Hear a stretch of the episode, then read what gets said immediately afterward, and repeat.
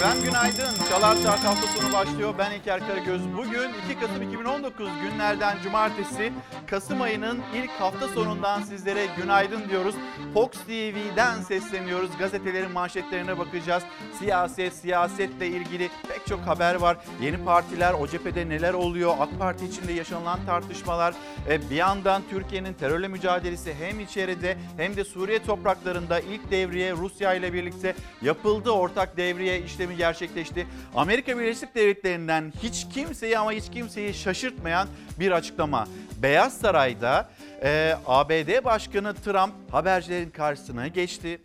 Suriye'de neden bulunduklarını o kadar net anlattı ki zaten başka söze de gerek bırakmadı. Hepsine bakacağız. Gazetelerin manşetlerini hemen hızlı hızlı bir göstereyim sizlere. Milliyet gazetesi, pek çok gazete ilk devriye dedi. Türk ve Rus birlikleri Suriye'nin kuzeyinde, Fırat'ın doğusunda ilk ortak kara devriyesini gerçekleştirdi. Derbesiye Kamışlı arasında gerçekleşti bu ortak devriye. Peki Amerika Birleşik Devletleri uzun süredir sahada değillerdi. Onlar da askerlerini Derizor bölgesine çekmişlerdi. Kamışlı'da yine bir takım birlikleri var vardı. Onlar da dün tam Türkiye ve Rusya ortak devriye atarken onlar da göründü. Peki onlar hangi bölgeye gittiler ve neyi kontrol altında tutmaya çalıştılar? Birazdan ekranlarınıza getireceğiz. Milliyet gazetesinden sonra Karar gazetesi detaylarını büyütmeden hızlı hızlı göstereyim manşetlerini. Sınırda devriye düzeni dediği Karar gazetesi manşetinde. Gazete Pencere bayraksız devriye bu başlıkla okurlarına ulaştı. Türk Gün gazetesi güvenli bölge kontrolde diyor. Yeni Çağ gazetesi Amerika Birleşik Devletleri Türkiye sınır devriyesinde ABD petrol, Türkiye sınır devriyesinde bunun görüntüleri ve çok net açıklamaları geldi zaten Beyaz Saray'dan. Sıcağı sıcağına sizlere de ulaştıracağız. Bir dışarıyı gösterelim. Ee, İstanbul'da yeni günün nasıl başladığını yine aktarmış oldum. Dışarıda şu saat itibariyle güzel ama soğuk yani güneşli bir gün olacak ama dün hani İstanbul'da yağış vardı memleketin pek çok yerinde yağış vardı. Bugün önümüzdeki günlerde bir yağış beklentisi yok. Hatta önümüzdeki hafta pastırma yazı beklentisi var. Belki de bu son olacak ve sonrasında artık Kasım ayı, Aralık ayı mevsim e, gerekliliklerini yaşıyor olacağız. İstanbul'da böyle bir tablo varken hemen sizi memleket havasıyla buluşturalım. Memleketin pek çok yerine kar yağdı. Burası Gümüşhane.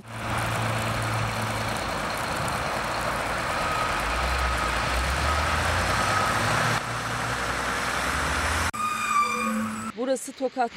Tokat'ımıza muazzam kar yağıyor. Sivas, Erzincan, Ardahan, Bolu. Kasım ayının ilk hafta sonunda yılın ilk karı düştü. Soğuyan havayla birlikte birçok kentin yüksek kesimleri beyaz örtüyle kaplandı. Anlatmaya bura zaten, yok. Bura zaten yani anlatılmaz. Haftanın son iş gününde gündüz saatlerinde mevsimin ilk karı Bolu'ya, kent merkezine 45 kilometre uzaklıktaki Köroğlu Dağı'nda yer alan Kartalkaya Kayak Merkezi'ne hemen sonra yurdun doğusunda Ardahan'a düştü.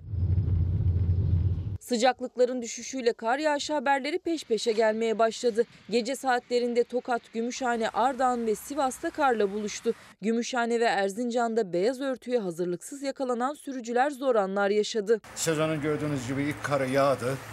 Beklenen kardı.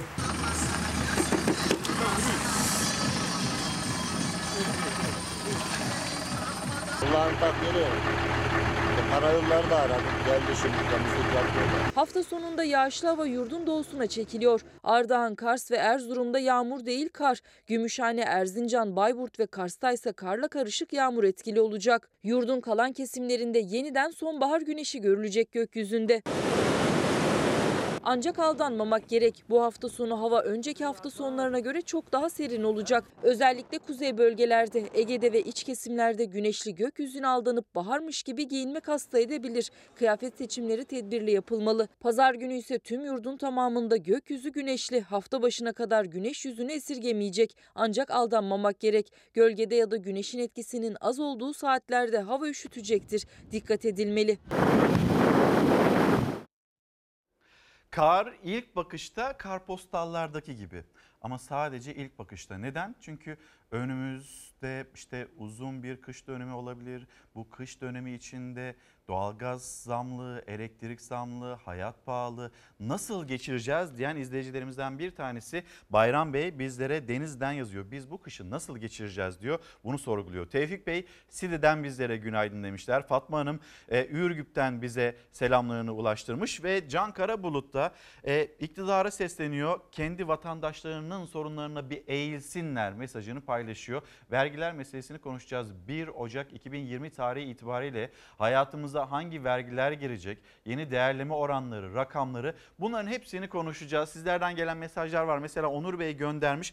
Kiralık araç şoförleri hala kadro bekliyor. Bize verilen sözler unutuldu mu diye sormakta. 3600 ek göstergeyi de o zaman bizler de bir hatırlatalım. 3600 ek gösterge AK Parti'nin vaatlerinden bir tanesiydi. Polisler için, öğretmenler için, din görevlileri için, hemşireler için ama dönüp baktığımızda 3600 ek gösterge ile ilgili bir şey bulamıyoruz.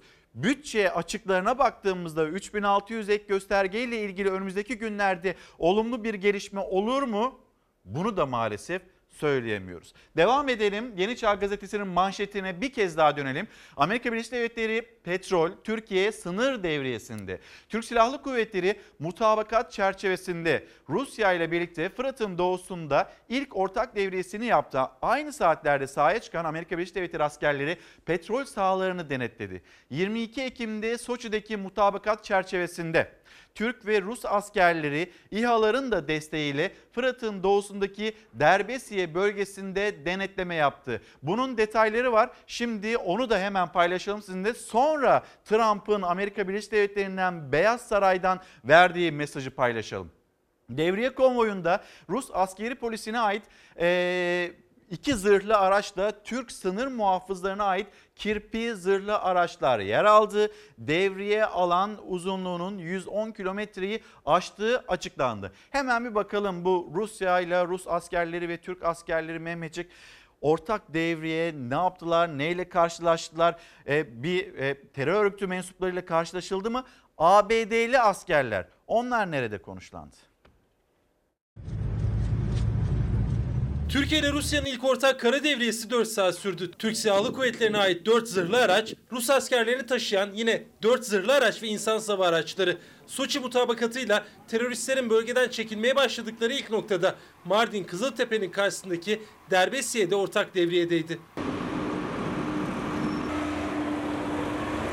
Barış Pınarı Harekat Bölgesi'nin doğusunda bir insansız hava aracı refakatinde ve 8 zırhlı aracın iştirakiyle icra edilmektedir. Soçi mutabakatının ilk aşaması teröristlerin çekilmesi için verilen sürenin dolmasıydı. İkinci aşamaya geçildi ve Türkiye-Rusya ortak ilk kara devriyesi saat 12 itibariyle başladı. Sınır hattında buluşacak Türk ve Rus askerleri sınırın yaklaşık 10 kilometre derinliğinde devriye yapacak. Teröristlere tanınan 150 saatlik sürenin dolmasıyla gözler Suriye'nin kuzeyinde oluşturulacak güvenli bölgenin en önemli adımlarından biri olan ortak devriyedeydi. Mehmetçik 4 zırhlı araçla geçti sınırı. Derbesiye kırsalında Rus askerleriyle buluştular. Rasulay'ın 40 kilometre doğusuyla Kamışlı'nın 30 kilometre batısı arasındaydı devriye. Devriyenin başladığı nokta kritik. Mardin Şenyurt'a bağlı Sevimli Köyü ile Dirbesiye'ye bağlı Şehrik Köyü arasında başladı devriye. Şu anda da köy içerisinde ilerliyor araçlar. Daha önce teröristlere ait sözde bir karakolun bulunduğu da bir köy burası. Ve burada şu an an itibariyle Mehmetçik Rus askerleriyle birlikte devriyede. 10 kilometrelik derinlikte birlikte devreye gezeceğiz. Teröristlerin 30 kilometreye çıkarılmasında Kamışlı dahildir. Kamışlı hariç değil. Oradan da çıkartılacak. Ama devreye de hariçtir. Çünkü başından beri burada zaten rejim var. Rasulayn'ın doğusundan 10 kilometre derinlikte 70 kilometre uzunluktaki hat üzerinde Türk-Rus ilk kara devriyesi 4 saat sürdü ve an itibariyle Türk ve Rus zırhlı araçları sınır hattına doğru gelmeye başladı. Türk Silahlı Kuvvetleri konvoyu devriyenin sona ermesinin ardından sınır hattına döndü. Diğer bölgelerde de ilerleyen günlerde devriyelerin süreceği açıklandı. Aynı saatlerde Amerikan ordusuna ait 5 zırhlı araç ve 2 pikap da Türkiye-Suriye sınırına 6 kilometre mesafede petrol sahalarında devriyedeydi. Harekat alanında icra edilen arama tarama faaliyetleri esnasında çok sayıda hafif silah ve mühimmatı, el bombası, havan mühimmatı, güdümlü tank savar ile bir adet zırhlı araç ele geçirilmiştir. Barış Pınarı Harekatı'nda şu ana kadar 400'den fazla mayın ve el yapımı patlayıcı madde ile bomba yüklü bir aracın etkisiz hale getirildiğini açıkladı Milli Savunma Bakanlığı. Bakanlık 29 Ekim'de Resulayn'ın güneydoğusunda ele geçirilen 18 rejim unsurunun da Rusya ile koordine sonucu teslim edildiğini duyurdu. Kuzey'in oğlu günaydın. MS hastalarının emekliliklerine kolaylık getirsin hükümetimiz ve lütfen bizim sesimizi duysunlar demekte. Sevgili İlker Ankara'dan Rize'ye gezmeye gelen Hüsnü Ataman kardeşimle sizi izliyoruz. Yağmurlu bir Rize sabahından günaydın diyor Sami Bey bizlere. Sami Öz, Hüsnü Ataman, Serkan Öz hepsine bizler de günaydınlarımızı iletelim. Rize'de bazı bölgelerde heyelan olayı var. Birçok bölgeye de sular kesik memleketinden haber veriyor. Rize'den bahsetmişken ben de sizleri şimdi hemen bir Erzincan'a götüreyim. Kemaliye Eyne e, Hasret gazetesi doğamızın yok oluşunun ilk adımları Kemaliye ölmesin. Kemaliye Göz Aydın köyü demir madeni ile Ağıl, Dilli, Harmankaya köyleri altın madeni çevre ve insan sağlığı için tehlike oluşturuyor ya da oluşturmuyor mu? Bunun araştırılmasını istemekteler. Doktor Eşref Atabey'in de burada değerlendirmeleri yer alıyor. Erzincanlılar memleketlerinde doğalarının yok olmasını istemiyorlar. Biz bu durumu Fatsa'da gördük. Çanakkale'de, Kaz Dağları'nda gördük. İşte o altın arama, e, bu faaliyetler, bu şirketler, küresel güçler geliyorlar kendi topraklarında aramadıkları, arayamadıkları altını bizim topraklarımızda arıyorlar. Sonra ne oluyor? Yüzyıllardır orada yer alan bir coğrafya, o coğrafyanın altı üstüne getiriliyor. Ağaçlar katlediliyor ve bir tabiat ya da hayvanların yaşadığı yaşam alanı onların hepsi yok oluyor. Çanakkale'den ses yükselmişti. Çanakkale'lere güzel bir haber geldi. Şirket faaliyetlerini durdurdu ama e, yine hafta içinde ağaç kesimine devam ettiğiyle ilgili iddialar vardı. Bunun takibine devam ediyoruz. Erzincan'dan da biz memleketimizde toprağımızın da suyumuzun da çevremizin de ağaçlarımızın da yok olmasını istemiyoruz diyor vatandaşlar. Bununla ilgili bize açıklama yapsın diyorlar. İşin neti, özü bu. Bir açıklama bekliyorlar ve doğalarında yok olmasını istemiyorlar. Gazete Pencere bayraksız devriye manşeti başlığı bu. Türkiye ile Rusya Suriye sınırında ilk devriyesini yaptı. Devreye çıkan zırhlı araçlarda ve araçların plakalarında Türk bayrağı yoktu. Uygulama için Rusya'nın ricası olduğu bildirildi. Rusya 34 bin YPG'linin güvenli bölge dışına çıktığını açıklamış ve mutabakatın şartlarının yerine getirildiğini duyurmuştu. Tablonun yerinde tespiti için Rus ve Türk askerleri Suriye sınırında ilk ortak devriye görevini yerine getirdiği gerçekleştirdi. Zırhlı araçlar belirlenen güzergahta 4 saat boyunca görev yaptılar. Devriyeye çıkan Türk ve Rus zırhlı araçlarına bayrak asılmadı. Suriye'nin resmi haber ajansı araçlarda bayrak olmamasını Rusya'nın istediğini iddia etti. Türkiye daha önce Suriye sınırında Amerika Birleşik Devletleri ile ortak devreye çıkmış. O görev sırasında Türk ve ABD zırhlılarına ülkelerinin bayrakları asılmıştı. Bu hatırlatmayı da yapıyor. Gazete Pencere basılı bir gazete değil abonelik üzerinden okurlarına ulaşmaya çalışan bir gazeteydi. Onu da ekranlarınıza taşınmış olduk. Şimdi gidelim bir Amerika Birleşik Devletleri'ne. ABD Başkanı Trump Suriye'de ya da ABD askerlerinin bulunduğu yerlerde Amerika Birleşik Devletleri neden var? Kilometrelerce uzaklıkta bu coğrafyalarda ABD ne arıyor? İşte bunun en net açıklamasını birkaç saat önce Beyaz Saray'ın bahçesinde yaptı.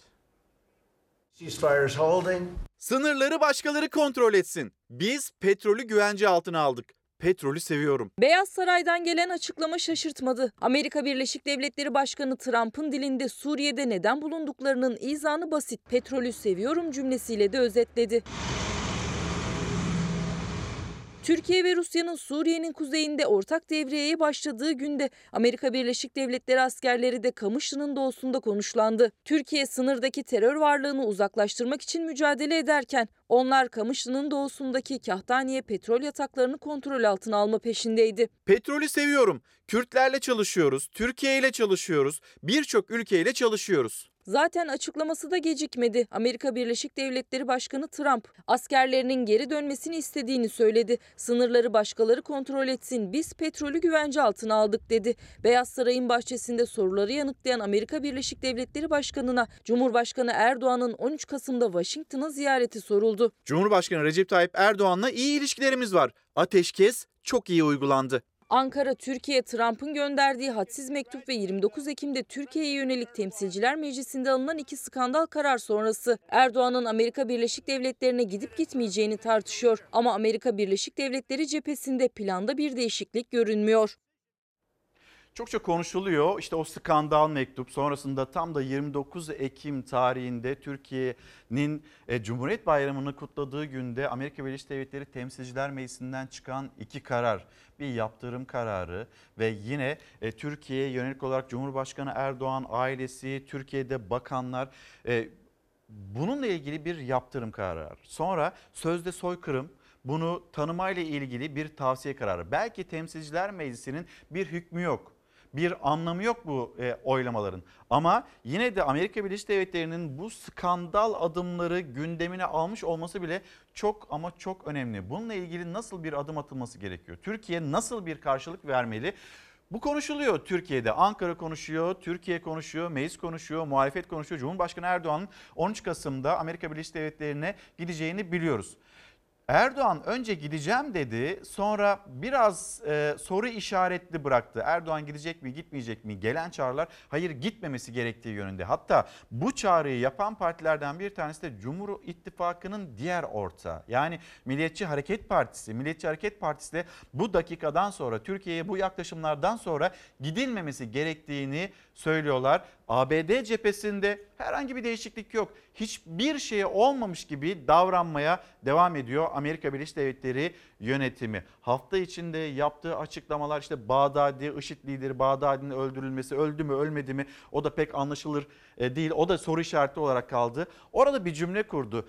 E, gazeteye gireceğim, onu okuyacağım. Bütün bu gündem içinde Trump'ın o cümlesi de sanki arada kaynadı gitti. Hatırlatmak istiyorum sizlere. Sabah gazetesi güvenli bölge oluştu. 100 bin kişi döndü diyor manşetten. Mehmetçik Barış Pınar Harekatı'yla terörden temizlediği bölgede huzur ve güvenliği sağlayınca Suriyeli sivillerin eve dönüşü hızlandı deniliyor Sabah gazetesinde. Bir sonraki gazetemiz Aydınlık gazetesi. Oradan da Esad yani Suriye rejimi, Şam yönetimi Esad ne düşünüyor? Beşer Esad sonuç alınacaksa duygularımızı bir kenara bırakırız. Bu değerlendirmeyi yapıyor. Ankara'ya bir kapı aralıyor. Görünen bu. Suriye Devlet Televizyonu'nda konuşan Esad, Soçi mutabakatı ve Barış Pınarı harekatında harekatı hakkında açıklamalar yaptı. Esad Erdoğan'la görüşme konusunda ulusların çıkarları söz konusu olduğunda kişisel duygularımızı bir kenara bırakmalıyız dedi. Bir bakalım Esad, Esad'ın e, Ankara'ya gönderdiği mesajlara sonra da Trump'ın unutulmasın dediğimiz cümlesi. Esad Barış Pınar Harekatı ve güvenli bölgeye üstü kapalı destek verdi. Cumhurbaşkanı Erdoğan'la görüşebileceğini söyledi. Ankara'ya mesaj gönderdi. Ulusların çıkarları söz konusu olduğunda kişisel duygularımızı bir kenara bırakmalıyız. Suriye Devlet Başkanı Beşar Esad, Türkiye ve Rusya arasında Fırat'ın doğusu için yapılan Soçi mutabakatı sonrası ilk kez konuştu. Mutabakatın Amerika'nın müdahalesinin yolunu tıkadığını söyledi. Şam'ın terör örgütü YPG PKK işgalindeki bölgelerde aşamalı olarak devlet otoritesini sağlamayı hedeflediğini anlattı. Esad, YPG PKK'lı teröristlerden hemen silah bırakmasını istemeyeceğini de belirtti. Suriye lideri açık açık söylemese de Barış Pınar Harekatı'na olumlu baktığını ima etti. Güvenli bölgenin Şam'ın hedeflerine yardımcı olacağını savundu. Soçi mutabakatıyla YPG'nin sınırdan 30 kilometre güneye çekilmesi ve ordunun bölgeye dönüşü hedeflerimiz doğrultusunda atılan ilk adımdır. Bu bölgelerde devlet otoritesi sağlanırken sahadaki yeni gerçekliğe saygı duyacağız. Uzun uğraşlar ve fedakarlıklar neticesinde Suriye'de oluşturduğumuz güvenli bölgeler bugün ülkedeki en huzurlu ve yaşanabilir yerlerdir. Tel Abyad'la Resul Ayn arasında gerekirse bir mülteciler şehrini veya şehirlerini biz kuracağız. Beşar Esad mutabakatla Türkiye'nin harekatının durduğunu belirtti. Sınırında terör koridoruna engel olan Ankara'ya karşı hadsiz ifadeler de kullandı. Türkiye'nin işgalci olduğunu iddia etti. Türk ve Rus devriyelerinin geçici olacağını öne sürdü. Ardından küstahlaştı. Türk askerlerinin çekilmemesi halinde Ankara'yı savaşla tehdit etme cüreti gösterdi. Esad, Suriye ve Türkiye'nin görüştüğü yönündeki iddiaları ise doğruladı. Görüşmelerin son iki yıldır askeri düzeyde yapıldığını açıkladı. İki ülke askerlerinin hem Suriye'de hem de Rusya'da masaya oturduğunu iddia etti. Cumhurbaşkanı Erdoğan'la görüşmeye açık kapı bıraktı. Eğer bir araya gelmek sonuç verecekse ulusların çıkarları için her şeyin yapılması gerektiğini söyleyebilirim. Bu devlet sorumluluğudur. Türkler için koşullar değişmediği sürece bir görüşmenin sonuç vereceğini zannetmiyorum. Suriye'nin toprak bütünlüğünü ve siyasal bütünlüğünü iki ülke savunuyor. Birisi Suriye'yi yöneten rejim, biri de Türkiye. E, Türkiye ile ikisi savunuyor ama Türkiye ne yapıyor? Türkiye e, Suriye'yi bölmek, parçalamak isteyenlerin yanında mücadele ediyor. Suriye lider Esad, İdlib içinden net konuştu. Silah bırakıp teslim olma çağrısı yaptı. Aksi durumda savaştan başka seçenek kalmayacağını vurguladı. Kısmet Hanım günaydın. Ankara'da yaşıyor kendisi. Memleketine Rize Pazar'a selamlarını gönderiyor. Meral Hanım e, sizin aracılığınızla İzmir'e bizler de günaydın diyelim. Eskişehir'den Davut, Nazilli'den Süleyman, Isparta'dan Bülent, İstanbul'dan Bilal, Zonguldak'tan Recep, Milas'tan Ünal çavuşlarım hem benden hem de sizden selam bekliyor demekte Fersan Kurt selamlarımızı iletmiş olalım o zaman Fersan abi. Demişti ki Trump e, Bağdadi'nin öldürülmesi operasyonundan hemen sonra Türkiye'nin hava sahası kullanıldı.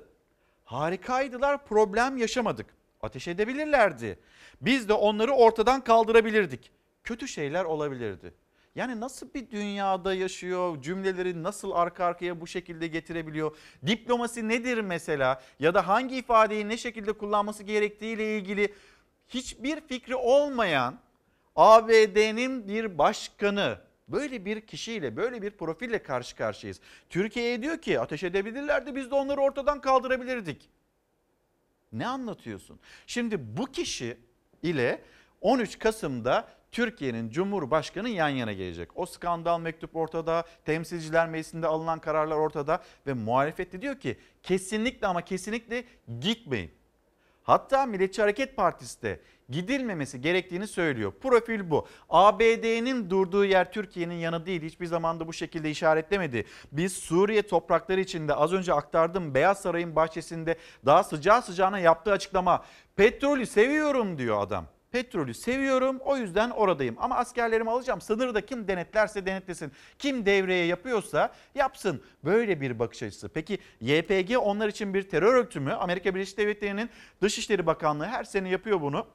2018 yılı terör örgütleri listesi böyle bir raporlama yapılıyor. Terör örgütü olarak PKK'dan söz ediyor. IŞİD'den terör örgütü olarak söz ediyor. Binlerce tır, silah, mühimmat verdiği hiç şaşırtmayacak elbette. YPG'den sizce terör örgütü olarak söz ediyor mu? Raporun herhangi bir yerinde YPG'nin PKK'nın Suriye'deki uzantısı olup olmadığından sizce bahsediliyor mu? Buyurun. Yine aynı ifadeler, aynı benzer cümleler. Amerika Birleşik Devletleri'ne göre YPG terör örgütü değil. Amerika Birleşik Devletleri Dışişleri Bakanlığı her yıl açıkladığı terörizm ülkeler raporunun 2018 yılına ait versiyonunu yayımladı. IŞİD terör örgütü bitirildi. 7,7 milyon insan kurtarıldı dedi. Avrupa'ya da çağrı yapıldı. Vatandaşınız olan örgüt üyelerini geri alın denildi. Raporun Türkiye bölümüne gelince IŞİD'e karşı yürütülen mücadeleye vurgu yapıldı. PKK'nın bir terör örgütü olduğu yazıldı. Ama YPG'den yani PKK'nın Suriye'deki uzantısından hiç söz edilmedi. Amerika Birleşik Devletleri binlerce tır silah ve mühimmat yardımında bulunduğu YPG'yi liste dışı tuttu. FETÖ elebaşı Fethullah Gülen içinse sürgünde din adamı ifadesi kullanıldı. Raporun terörizm devlet sponsorları bölümünde İran, Sudan, Suriye ve Kuzey Kore terör sponsoru kategorisinde yer aldı. İran'ın bölgede ve dünya genelinde terör örgütlerine yılda 1 milyar dolar kaynak aktardığı ileri sürüldü. Şimdi Trump'ın sahip çıktığı kişi işte YPG'den bir terör örgütü olarak söz etmiyorlar ama PKK'yı da terör örgütü olarak işaretlemiş durumdalar. O zaman seneler öncesine bir gidelim. seneler öncesinde çekilmiş bir fotoğraf. Çekilen pek çok fotoğraftan bir tanesi. Trump bu katile sahip çıktı. Okun gösterdiği kişi Mazlum Kobani Kod adlı Ferhat Abdi Şahin. Yani YPG'nin kafa noktasında bulunan bir terörist.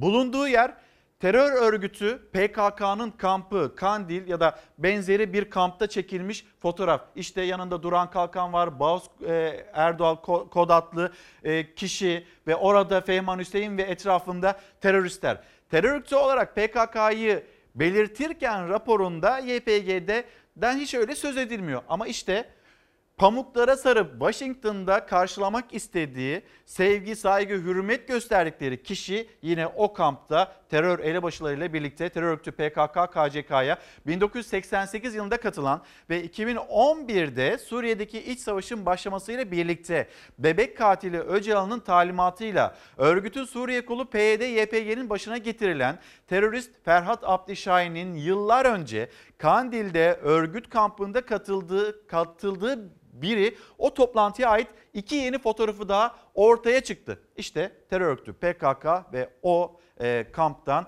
Ferhat Abdi Şahin'in fotoğrafları bu şekilde. ABD onu istediği kadar pamuklara sarabilir. İstediği kadar onu kucaklamak isteyebilir ama bir gerçek değişmeyecek. Bu kişi teröristtir. YPG de PKK'nın Suriye'deki uzantısı bir terör örgütüdür. Ankara bu şekilde kabul ediyor, bu şekilde görüyor ve sınırında terör yapılanmasına izin vermeyeceğim diyerek de işte Zeytin Dalı Harekatı'nı e, daha önce yaşamıştık. Fırat Kalkanı Harekatı'nı yaşamıştık. Şimdi de Barış Pınar Harekatı'nı yürüttü. Tel Abyad, Rasulayn arasında bir güvenli bölgeyi de oluşturdu. Şimdi Cumhurbaşkanı Erdoğan Amerika'ya gidecek mi? Bu skandal mektuptan sonra. O mektubu ben Türk milletinin boynuna geçirilmiş bir kement olarak gördüm. Gitmemiz durumunda elbette bu mektubu yanımızda götüreceğiz. Bunun altında kalmayacağız. Götürüp masaya bırakacağız. Aynen iade edeceğiz. Muhalefetin tepkisi sürerken Türkiye Gazetesi'nin haberine göre Cumhurbaşkanı Erdoğan da kapalı kapılar ardında konuştu Trump'ın mektubu hakkında. 13 Kasım'da Amerika'ya gitmesi halinde mektubu iade edeceğini söyledi. ABD'nin yaptığı saygısızlığın cevabını vereceğiz. Trump'ın yüzüne de bunları söyleyeceğiz. Bu mektup geldiği andan itibaren getirene iade edip gönderirdik. Bu mektubu gönderenin de benim büyük ülkemden özür dilemesini beklerdik. Ayın 13'ünde bir heyet olarak gideceğiz. Mektubu da tabii ki yanımızda götürüp kendisine de göstereceğiz. Bakın diyeceğiz. Böyle bir mektubu gönderdiniz. Basının önünde öyle çöpe attık demekle olmaz. Götürüp Sayın Cumhurbaşkanı bunu onların göreceği yerde bu mektubun bizde hiçbir hükmü yoktur. Yırtarak kendilerine teslim edebilirler. Çok çirkin bir mektup. Enseye tokat denilen bir ilişki biçiminin tezahürüydü. Muhalefet günlerdir Erdoğan'ı Trump'a karşı sessiz kalmakla suçluyor.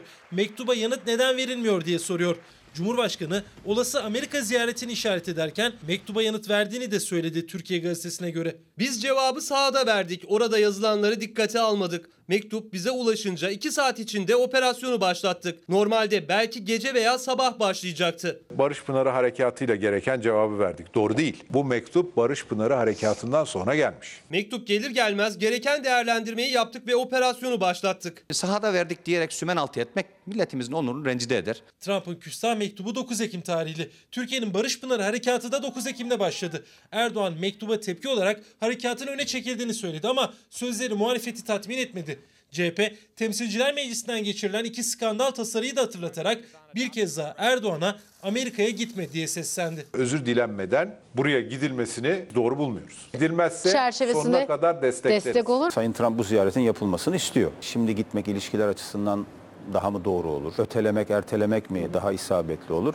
Bunun değerlendirmesini yapıyor Sayın Cumhurbaşkanımız. E, muhtemelen önümüzdeki birkaç gün içinde bazı temaslarımız da olacak. Amerika ziyareti gerçekleşecek mi? Gözler Cumhurbaşkanı Erdoğan'da. Ama İyi Parti Genel Başkanı Akşener Erdoğan'ın kendisi ve ailesinin mal varlığının araştırılmasını öngören yaptırım tasarısına da gereken yanıtı vermediğini söyledi. Ben Sayın Erdoğan'ın yerinde olsam buyurun derdim. Araştırın. Efendim şimdi ABD'ye gitmeli mi gitmemeli mi? Cumhurbaşkanı Erdoğan siyaset bunu tartışırken biz de deneyimli bir isme Sözcü Gazetesi yazarı Deniz Zeyre'ye soracağız. Deniz abi günaydın, hoş Günaydın. geldin. Bir süredir e, Amerika Birleşik Devletleri'ndeydin. Hatta buradan da bir yayın gerçekleştirdik. Tam da Barış Evet. Pınarı Harekatı'nın başladığı süreçte ABD nasıl ele alıyor bu harekatı? Trump'ın az önceki açıklamalarını duydun mu? Duydum. Okudum. Ne diyorsun? Ya ben Trump'ı çok hani orada da takip etme şansı buldum. Hani böyle Beyaz Saray'a gittim gazeteci olarak gördüm. Ee, biraz Bir anlatır mısın bize Trump'ı? Yani işte Meral Akşener peluş kafa falan diyor da e, Türkiye'de bayağı da bir tepki görüyor. Ya- Erdoğan'ın gitmesi istenmiyor. MHP e, de aynı şekilde gitme diyor. Evet bizde bir şey var ya nevi şahsına münhasır. Ee, öyle bir adam. Ee, ben her şeyi bekliyorum ondan. Ee, para dışında dünyada hiçbir şeye önem vermiyor. Ee, hele hele kadınlara hiç saygı duymuyor. Yani böyle bir takıntısı olduğunu düşünüyorum.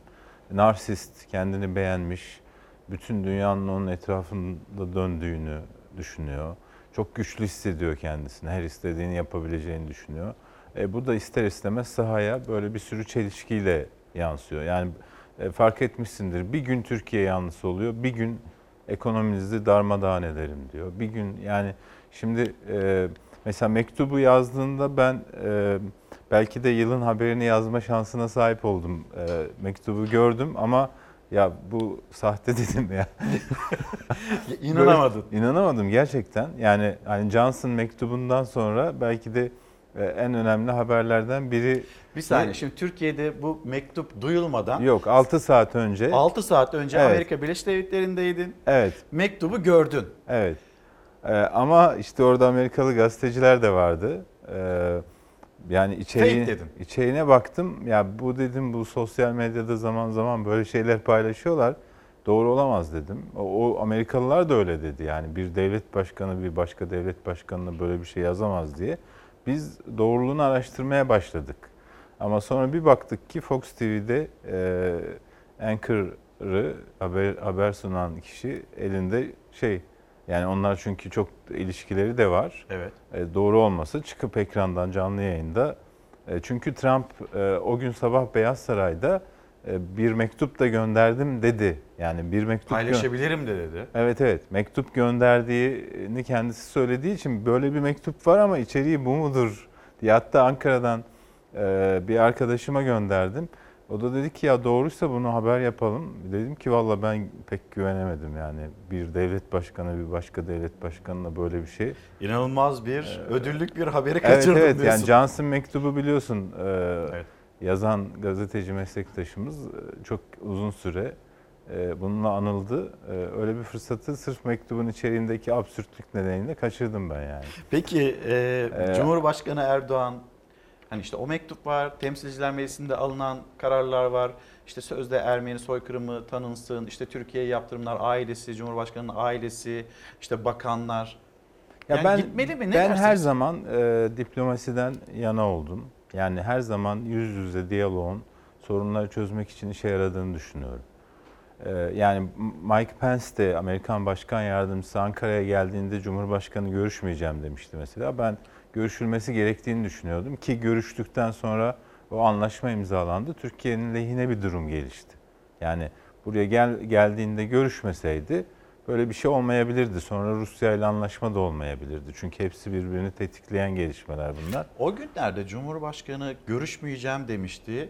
Bir süre Evet. sonra e, görüşeceğim tabii ki dedi. Herkes mevkidaşıyla Ya görüşecek ben şahsen dedi. görüşülmesi gerektiğini düşünüyordum ve yazdım da onu o zaman. Hani bu çünkü e, diyalog olmadan, e, diplomasi olmadan halledilecek bir şey değil. Ya çatışacaksınız sağ, sahada Amerikan askeriyle vesaire ya da diplomasiyle bir çerçeve çizeceksiniz. E, zira bir anlaşma da ortaya çıktı ve anlaşmanın Türkiye lehine olduğunu, e, sonra devamında Rusya ile yapılan anlaşmanın da sonuçlarını şu anda e, sahada görüyoruz. Onun için ben e, diplomasiye devam çerçevesinde gidilmesi gerektiğini düşünüyorum. Fakat şu nedenle yani ne Amerikan Senatosu'ndaki o tasarı ne başka bir şey gidip onları çatır çatır anlatırsın Washington'da. Evet. Yanlış yapıyorsunuz dersin vesaire. Ama bu mazlum Kobani ile görüşme aşkı Trump'ın beni e, doğrusunu istersen tereddüte sokuyor. Yani Trump'a tercih e, yapma e, şeyini sunmak lazım. Yani, Yani biraz mektuba önce bir sen- yanıt verilirken hani masasına bırakacağım Ya mektup- mektup- Erdoğan. Yani kimi tercih ediyorsunuz diye de Ben Trump'ı, mektuptan bağımsız ABD'yi, düşünüyorum. Trump'ı, ABD'yi bir, bir yere koymak lazım. Türkiye ile misin, terör örgütüyle misin galiba? E, Yani mektup ben e, kızıyorlar bazı izleyicilerimiz, okuyucularımız ama ben mektup konusunda delidir ne yapsa yeridir modundayım. Ama bu da Amerika Birleşik Devletleri'nin başkanı yani. Ya o işte mektup bizden daha Düğme çok onun elinde. Mektup bizden daha çok Amerikalıların sorunu. Yani onlar böyle bu tür şeyler yazan bir başkanla nasıl devam edeceklerine kendileri karar Aziz versin. süreci başladı zaten. Ha, Artık yani Trump'ta belki ama- de bunu unutturmak için böyle saçma Ama sapan şu cümleler önemli kuruyor. benim açımdan. Şimdi sen biraz önce Türk Gün Gazetesi'nden gösterdin Evet. fotoğrafı. Şimdi o adamı siz ya Trump o adamla iki kere telefonla görüştü. Şimdi Washington'da ağırlamayı planlıyorlar. Amerika bir tercih yapmalı. Ya onu ağırlamalı ya Tayyip Erdoğan'ı ağırlamalı. Bu, bu beni bir tek şey yapan bu. Yani o gidecekse onu böyle işte koskoca Amerikan devlet başkanının başka devlet başkanlarıyla telefonla görüştürülmesi bile olaydır. Tabii. Yani her isteyen Amerikan devlet başkanıyla görüşemiyor. Dünyada 180-190 BM üyesi hani BM üyesi ülkelerin devlet başkanları Amerikan başkanıyla telefonla görüşmeye kalksa belki iki yıl bekleyenler oluyor. E şimdi bir ay içinde siz adamı iki kere e, telefonla görüştürdünüz. Şimdi orada ağırlamayı planlıyorsunuz. Karar versin kardeşim. Ya Tayyip Erdoğan'ı ağırlayacak ya Mazlum Kobani'yi ağırlayacak. Eğer Mazlum Kobani'yi ağırlamayı düşünüyorsa ve ona devlet başkanı muamelesi yapıyorsa o zaman gitmemek lazım. Yani bu kadar olumsuzluğa rağmen işte bir taraftan mal varlığı soruşturması diyor, bir taraftan Ermeni soykırımı tasarısı diyor, bir taraftan işte e, YPG'yi ta- başına taç takıyor vesaire. Evet. Şimdi bu kadar olumsuzluk varken e, gidip bunları suratına çatır çatır söyleyebilirsin. Diplomasi o açıdan her zaman iyidir. Gitmemek olmaz ama e, Kobani, mazlum Kobani'nin bir devlet başkanı gibi algılandığı ve öyle muamele gördüğü bir yere de gitmemek e, gerekebilir. Siyasetin konuştuğu bir başka e, açıklama Bülent Arınç'ın cümleleri. Sözcü gazetesi, Sözcü gazetesinin manşetine bir bakalım. Oradan da haberimizi e, izleyicilerimizle paylaşalım, konuşalım. Bülent Arınç kurduğu cümleler ne söylemek istiyor E, ya da bu kanun hükmünde kararname ile ilgili yaşanılan mağduriyetler bunlar nasıl giderilecek bunu anlamaya çalışıyor herkes. Bülent Efendi bir facia varsa o da sensin. Arınç'ın açıklamalarına büyük tepki. Cumhurbaşkanlığı Yüksek İstişare Kurulu üyesi Bülent Arınç'ın kanun hükmünde kararname uygulamaları faciadır sözlerini MHP'li vekil Cemal Engin bu şekilde eleştirdi. Bir de Türk Gün gazetesine gelelim Hüseyin. Türk Gün gazetesi Milliyetçi Hareket Partisi'ne yakın bir gazete ve Türk Gün gazetesinde de Arınç'ın cümleleri nasıl yer e, buluyor? Bülent Arınç sinyal vermeye başladı. Bülent Arınç FETÖ'nün göbeğindeki damadının kurtarılmasının özgüveniyle sağa sola sinyal vermeye başladı. FETÖ'nün eğitim kurumlarında kaldı, gazetesine abone oldu, bankasına para yatırdı diye binlerce kişinin hayatı 7 sülalesiyle birlikte nefes alamaz hale getirilirken FETÖ'nün ana beyninde aktif yer alanlar elini kolunu sallayarak hala geziyor. Mesela Bülent Arınç'ın damadı FETÖ'nün göbeğindeyken serbest bırakıldıysa bu FETÖ mücadelesinde adaletsizlik yapıldığını göstermiyor mu? Yıldıray Çiçek'in yazısı Türk Gün gazetesinde. Haberimiz hazır Deniz abi. Bir paylaşalım sizinle de sonra konuşalım. Bu iddialar ne kadar doğru olursa olsun bundan çok daha hafifleri için davalar açılmış ve o davalarda mahkumiyet kararı verilmiş. Bu neyin nesi diyenler yüzde yüz haklıdırlar. Bülent Arınç berat eden damadının devamı olarak diğer FETÖ'cülerin de berat etmesi isteğini, arzusunu gündeme getirirken şehit ve gazinin hesabını kime verecek? Cumhurbaşkanlığı Yüksek İstişare Kurulu üyesi Bülent Arınç damadı hakkındaki beraat kararını savunurken FETÖ soruşturmalarını yargılamaları eleştirdi.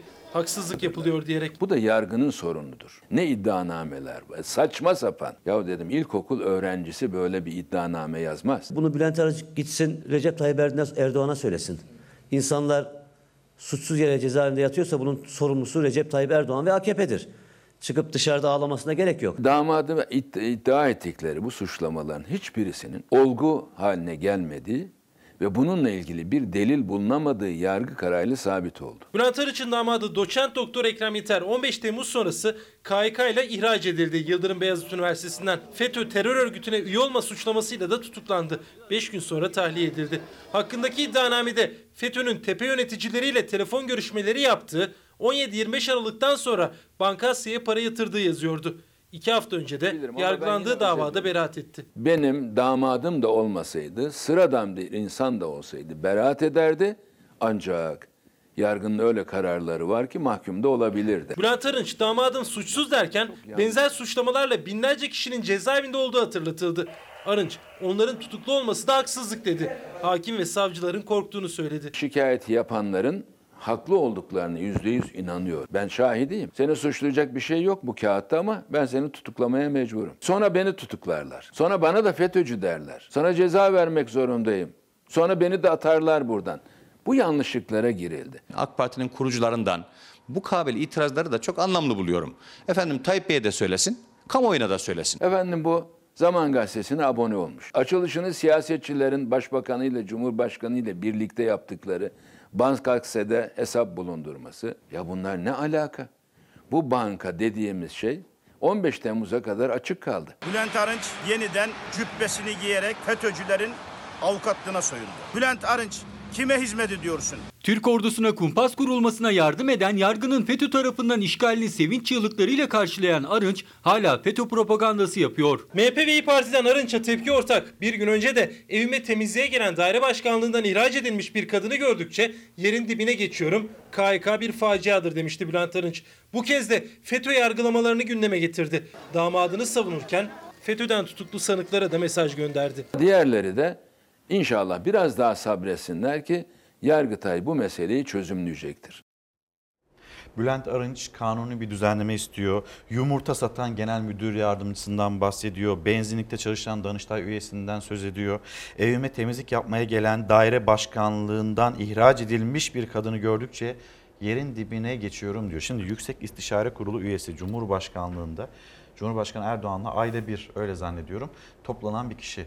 Yani bunu bir YouTube kanalında mı söylemesi gerekiyor yoksa o masada mı söylemesi ya da burada bir sonuç almak için adımlar atması gerekmiyor mu?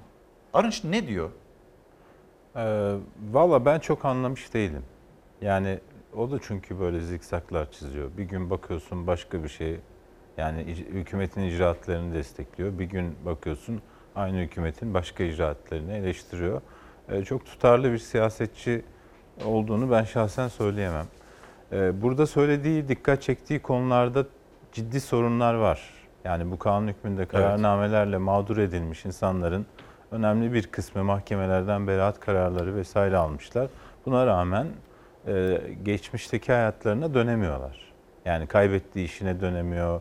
E, bir de şöyle bir şey var. E, Kaan, Deniz abi özür dilerim. Kanun hükmünde kararnameyle görevinden e, uzaklaştırılmış bir polisimiz. Birkaç gün önce şehit oldu. Askerde şehit oldu. Türk bayrağına sarılı bir şekilde vatan toprağına emanet edildi. Yani yaşanılan mağduriyetler var. Sizin de söylediğiniz gibi yargıya gidiyor. Temizdir kararı alıyor. Yerine dönemiyor. E, Bunlarla ilgili ne olacak? Şimdi orada bence Bülent, Er- e, Bülent Arınç'ın söylediği en önemli şey şu. Mesela diyor ya gazete aboneliği ya da banka ya para yatırma. İşte Cumhurbaşkanının, Başbakanın, bakanların açtığı banka. Evet. Şimdi o, o fotoğrafı hatırla. Yani o bankanın açılış törenini. Herkes orada. Şimdi söylediği şey cümle doğru bir cümle. Evet. Ama aynı zamanda da başka bir soruna dikkat çekiyor. Siyasi, işin siyasi ayağında şu ana kadar yapılmış bir şey yok.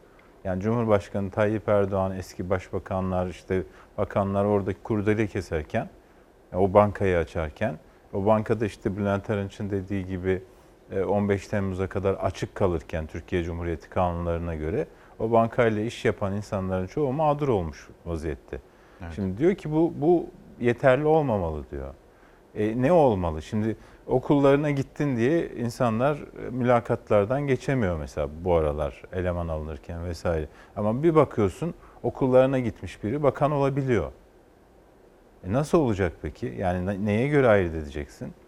Bu bunların hepsinin e, ayırt edilip e, mağduriyetlerin giderilmesi lazım. 15 Temmuz darbe girişiminde katkısı ve sorumluluğu olan herkesin cezasını bulması lazım. Siyasi ayağının da bir an önce ortaya çıkması Evet. lazım. Boğaz kavgası Deniz abi yine önemli bir konu. İstanbul Büyükşehir Belediyesi'ni kaybeden iktidar yok hükmündeki kurula sarıldı. Şimdi yetki gaspı için yasal kılıf peşinde. Bir tartışma yaşanıyor. Ee, Boğaz, Boğaz ve çevresindeki işte e, yapılaşmalar ve bu çevre Cumhurbaşkanlığına e, bırakılacak ya da denetimin Cumhurbaşkanlığı olacak şeklinde köprü ücret payının da yine Cumhurbaşkanlığına %10'luk payında Cumhurbaşkanlığına gideceği bilgileri paylaşılıyor. Bu nereden çıktı? Ee, şöyle bir durum var. Biliyorsun mesela Çevre ve Şehircilik Bakanlığı'nın istisna imar yetkisi var. Evet. Niye var bu yetki biliyor musun? Neden? Yerel yönetimleri kazanamadığı zaman iktidar partisi o kazanamadığı yerel yönetimdeki imar işlerini Ankara'dan yapma amacıyla var. Yani sahilde, İzmir'de, işte Muğla'da, Antalya'da vesaire belediyeleri kazanamıyorsun. Ama orada büyük bir rant var. Orada imarla ilgili yaptığın her işlem o rantın bir şekilde ortaya çıkmasını sağlıyor. Ne yapıyorsun? Yerel yönetim olduğu halde, insanların oyuyla seçilmiş yönetim olduğu halde sen Ankara'dan oturuyorsun. Oraya imar e, planı yapıyorsun. Yani seçimde kaybettiğini Ankara'da masada almaya çalışıyorsun. Bu Boğaz işi de aynı bu. Ya bugüne kadar 1994'ten beri İstanbul'u sen yönetiyorsun. Yani milli görüş geleneğini kastediyorum. Ee, Hem işte Refah Partisi, Fazilet Partisi, Devamı AK Parti. şimdi AK Parti. Bugüne kadar gündeme almıyorsun. O zaman İstanbul Büyükşehir Belediyesi bunun için yeterli görülüyor. Yetkisi oluyor vesaire oluyor. Sen İstanbul'u kaybediyorsun. Böyle bir yetkin yok. Ankara, ben bunu Ankara'dan yapacağım diyorsun. Bu olmaz. Bu demokrasilerde e, yani en basit ifadesiyle ayıptır. Bu bundan vazgeçmeleri lazım. İstanbul'da 16 milyon insan yaşıyor ve İstanbullu iki kere seçim yaptı. Bir kere de değil, iki kere seçim yaptı. Ve birinci seçimin sonucunda yapılan hatayı ikinci seçimde büyük bir dersle AK Parti'ye gösterdi. Onun için e, bu kararları alırken bu tür şeyleri de dikkate almaları lazım. İstanbul'un tercihine saygı göstermeleri lazım. Boğaziçi İstanbul'un can damarıdır. İstanbullunundur. İstanbullunun şeyi de ortadadır. Kararı da. Kararı da ortadadır. Dolayısıyla da e, hiç sağa sola çekmeden e, demokrasiye, işte seçimlere, yerel seçimlere saygı göstermek lazım. E, 25 yıldır olmayan bir şeyi şimdi varmış gibi e, ortaya koymaları çelişkili şey bir durum. E, yeni yenilmişliğin e, şeyini de gösteren bir durum. Hani acısını öyle diyeyim. E, ko- komik duruma düşerler. Deniz abi teşekkürler. Yarın Ben da teşekkür AK ediyorum. Parti, AK Parti'den çıkacak olan e, iki yeni parti o cephede ne oluyor? Binali Yıldırım mesela çok uzun süredir sessizdi. Birden sahaya indi. Neden indi? Başkan yardımcısı olacak mı olmayacak mı? Yeni Acaba orada var. hazırlıyorlar mı? Ya da evet e, bunları konuşmak istiyoruz. Tabii yeni gelişmeler de olacaktır bugün açıklamalar. Bunların hepsini konuşacağız. Sözcü gazetesi yazarı Deniz Erek'le bu konuları yarına bırakalım. Döndüğümüzde önemli bir mesele yine gündemimizde yer alan vergiler. Vergiler ne olacak onu konuşalım. Efendim bir kez daha günaydın. Çalar Saat hafta sonu devam ediyor. Ben İlker Karagöz. Mesajlarınız geliyor. Sinan Bey diyor ki zamlardan da ekonomiden de biraz bahsedin. Evet şu anda stüdyomuzda bir misafirimiz var. Ee, Doktor Ozan Bingöl vergi uzmanı gazeteler dikkat çekiyor. Konunun uzmanları dikkat çekiyor. Bir vergi yağmuruna tutulacağız. Peki bu vergi yağmuru neleri içeriyor? Uzmanına sormak istiyoruz. Ozan Bey günaydın. Günaydın efendim. Hoş geldiniz. Hoş bulduk. Şimdi bir haberimiz var. O haberimize geçmeden önce Korkusuz Gazetesi, Korkusuz Gazetesi'nin e, manşetinde yer alan haber. Çuvalla vergi geliyor. Yeni yıla kalmadan vatandaşın beli iyice bükülecek. Yeni vergiler en sade vatandaştan iş adamlarına kadar toplumun tüm kesimlerini fena sarsacak. İş adamlarını ne kadar sarsar bilmiyorum ama vatandaşları hayli sarsacağı kesin. Sizin bir sözünüz vardı. Vergi işte vatandaşın görevi, ödevi ama verginin vergisini de bulduk biz. Bulduk, evet. Yeni yeni vergilerden söz ediyoruz. Hangi vergiler hayatımıza girdi? Aktaralım, konuşalım. Maalesef bu maaşlara gelen vergiler falan belimizi bayağı bir büküyor yani. Konaklama vergisi geldi bir de. 4 kişilik bir aile bir hafta 5 yıldızlı otelde tatil yaptı. Tamam. Günlüğü 72 liradan 500 lira ekstra bir vergi. Oo.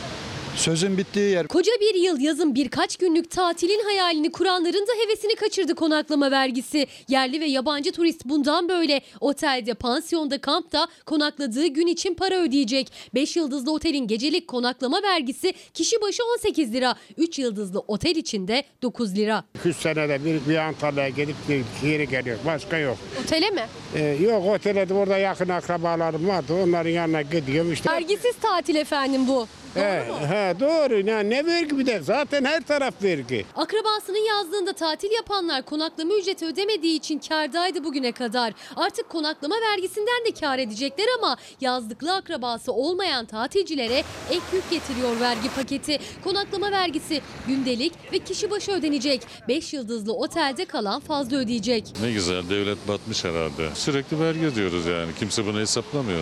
Çadır alacağız artık. Aa, bu arada kamplarda da vergi var. Öyle mi? Çadırlara 6 lira da. günlüğü.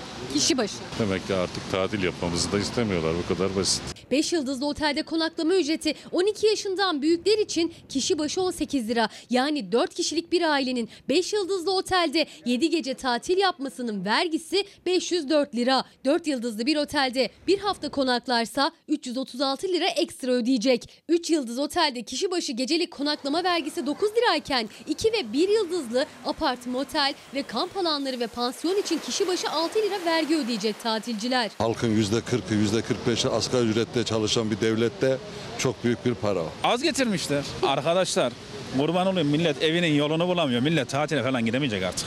Buradan 6 milyar bekleniyor ya. Değil 6, 3 milyar bile olmayacak. Küçük e, turizmcileri öldürmüş oluyoruz. 2019 yılında Türkiye turizm sektöründe rekor kırdı. 41 milyondan fazla turist ağırladı Türkiye. 26 milyar dolar gelir elde edildi. Turizmciler konaklama vergisiyle hem yabancı hem de yerli turist sayısında azalma olmasından endişeli. Tatil vergisi, konaklama vergisi, dijital vergi, işte ne bileyim değerli mülk vergisi. İsterseniz bu konaklama vergisiyle başlayalım. Adil bir yaklaşım mı bu? Öncelikle şunu söylemekte yarar var İlker Bey. Ee, Mayıs ayı içerisinde bir yazı yazmıştım ben. Nur, top, nur topu gibi vergilere hazırlıklı olun, acı reçeteye hazırlıklı olun diye. Aylar Ee, öncesinden. Aylar öncesinden. Ee, ya bunu tahmin etmek de çok zor değil zaten. Var Neye olan. bakarak söylediniz bunu? Ee, Ya bütçe gelir kalemlerine, e, vergilerin tahakkuk tahsilatlarına e, ve bütçe açığına bakarak söylüyoruz tabii. Kaynak arayışı içerisinde çünkü e, yönetenler, ülkeyi yönetenler. E buna bakarak söyledik ama e, inanın bu kadarını ben de beklemiyordum. Yani 3 yeni vergi, e, dijital hizmet vergisi, konaklama vergisi, değerli konut vergisi. Bunlara ek olarak e, bazı muafiyet istisnaların kaldırılması var kanun teklifinde. E bunu bunlara ek olarak yılbaşından itibaren zaten pasaport harcı, ehliyet harcı, veraset ve intikal vergisi, gelir vergisi ve bazı vergi vergi cezalarıyla damga vergisi %22'ye yakın bir artış olacak. Yeniden değerleme kadar artış olacak. Peki şunu söyleyebilir miyiz? Mesela %20, %22 seviyesinde yeniden değerleme böyle bir artış olacak. O zaman hani insanların e, işte memur içinde, işçi içinde, emekli içinde maaş artış oranının böyle bir şey olması gerekmez mi? E olması gerekir ancak maaş artış oranları ortada. Bir ikincisi yani vergi yükü önümüzdeki yıl daha çok artacak ama yükün altındakiler aynı kalacak. Yani burada sorun, asıl sorun E ama tavana yayılıyordu hani. Sa- Sayın Bakan'ın da e, devamlı suretle söylediği e, vergiyi tabana yayma ifadesi. Zaten vergi tabanda İlker Bey. Asıl olan vergi tabanının genişletilmesidir. Yani tabanın dışında yer alan gelirlerin, kazanç unsurlarının o tabana dahil edilmesidir. Ama maalesef e, kanun teklifini e, getirirken meclise çok kazanandan çok, az kazanandan az vergi toplanacak. Yani vergi adaleti biraz daha sağlanacak diye geldi. Ee, öncelikle şunu söyleyeyim. Bu kanun teklifinde az kazanandan az vergi toplama yönelik bir tane dahi düzenleme bulunmamaktadır. Ayrıca çok kazanandan çok vergi toplayacağız mantığı bu kanun teklifi içerisinde bir iki küçük noktayla sadece belirtilmiştir. Örneğin konaklama vergisinden başlayalım. Başlayalım. Ee, Konaklama vergisi e, nispi olarak aslında oransal olarak meclise sunulduğunda %2 gibiydi. Evet. Daha sonra Plan Bütçe Komisyonu'nda maktuya, sabit oranlara çevrildi. Sabit tutarlara İşte çevrildi. 5 yıldızlı oteller için 18 Evet. lira kişi başı, 4 yıldızlı 12 lira, 3 yıldızlı 9 lira. İşte pansiyonlar, apart oteller 6 lira. Butik oteller için de 18 lira. Kişi başı Evet. alınacak bu e, rakamlar. Yani şöyle e, 12 yaşından büyük 4 kişilik bir aile 5 yıldızlı bir otelde bir hafta kaldığında 504 lira konaklama vergisi ödeyecek.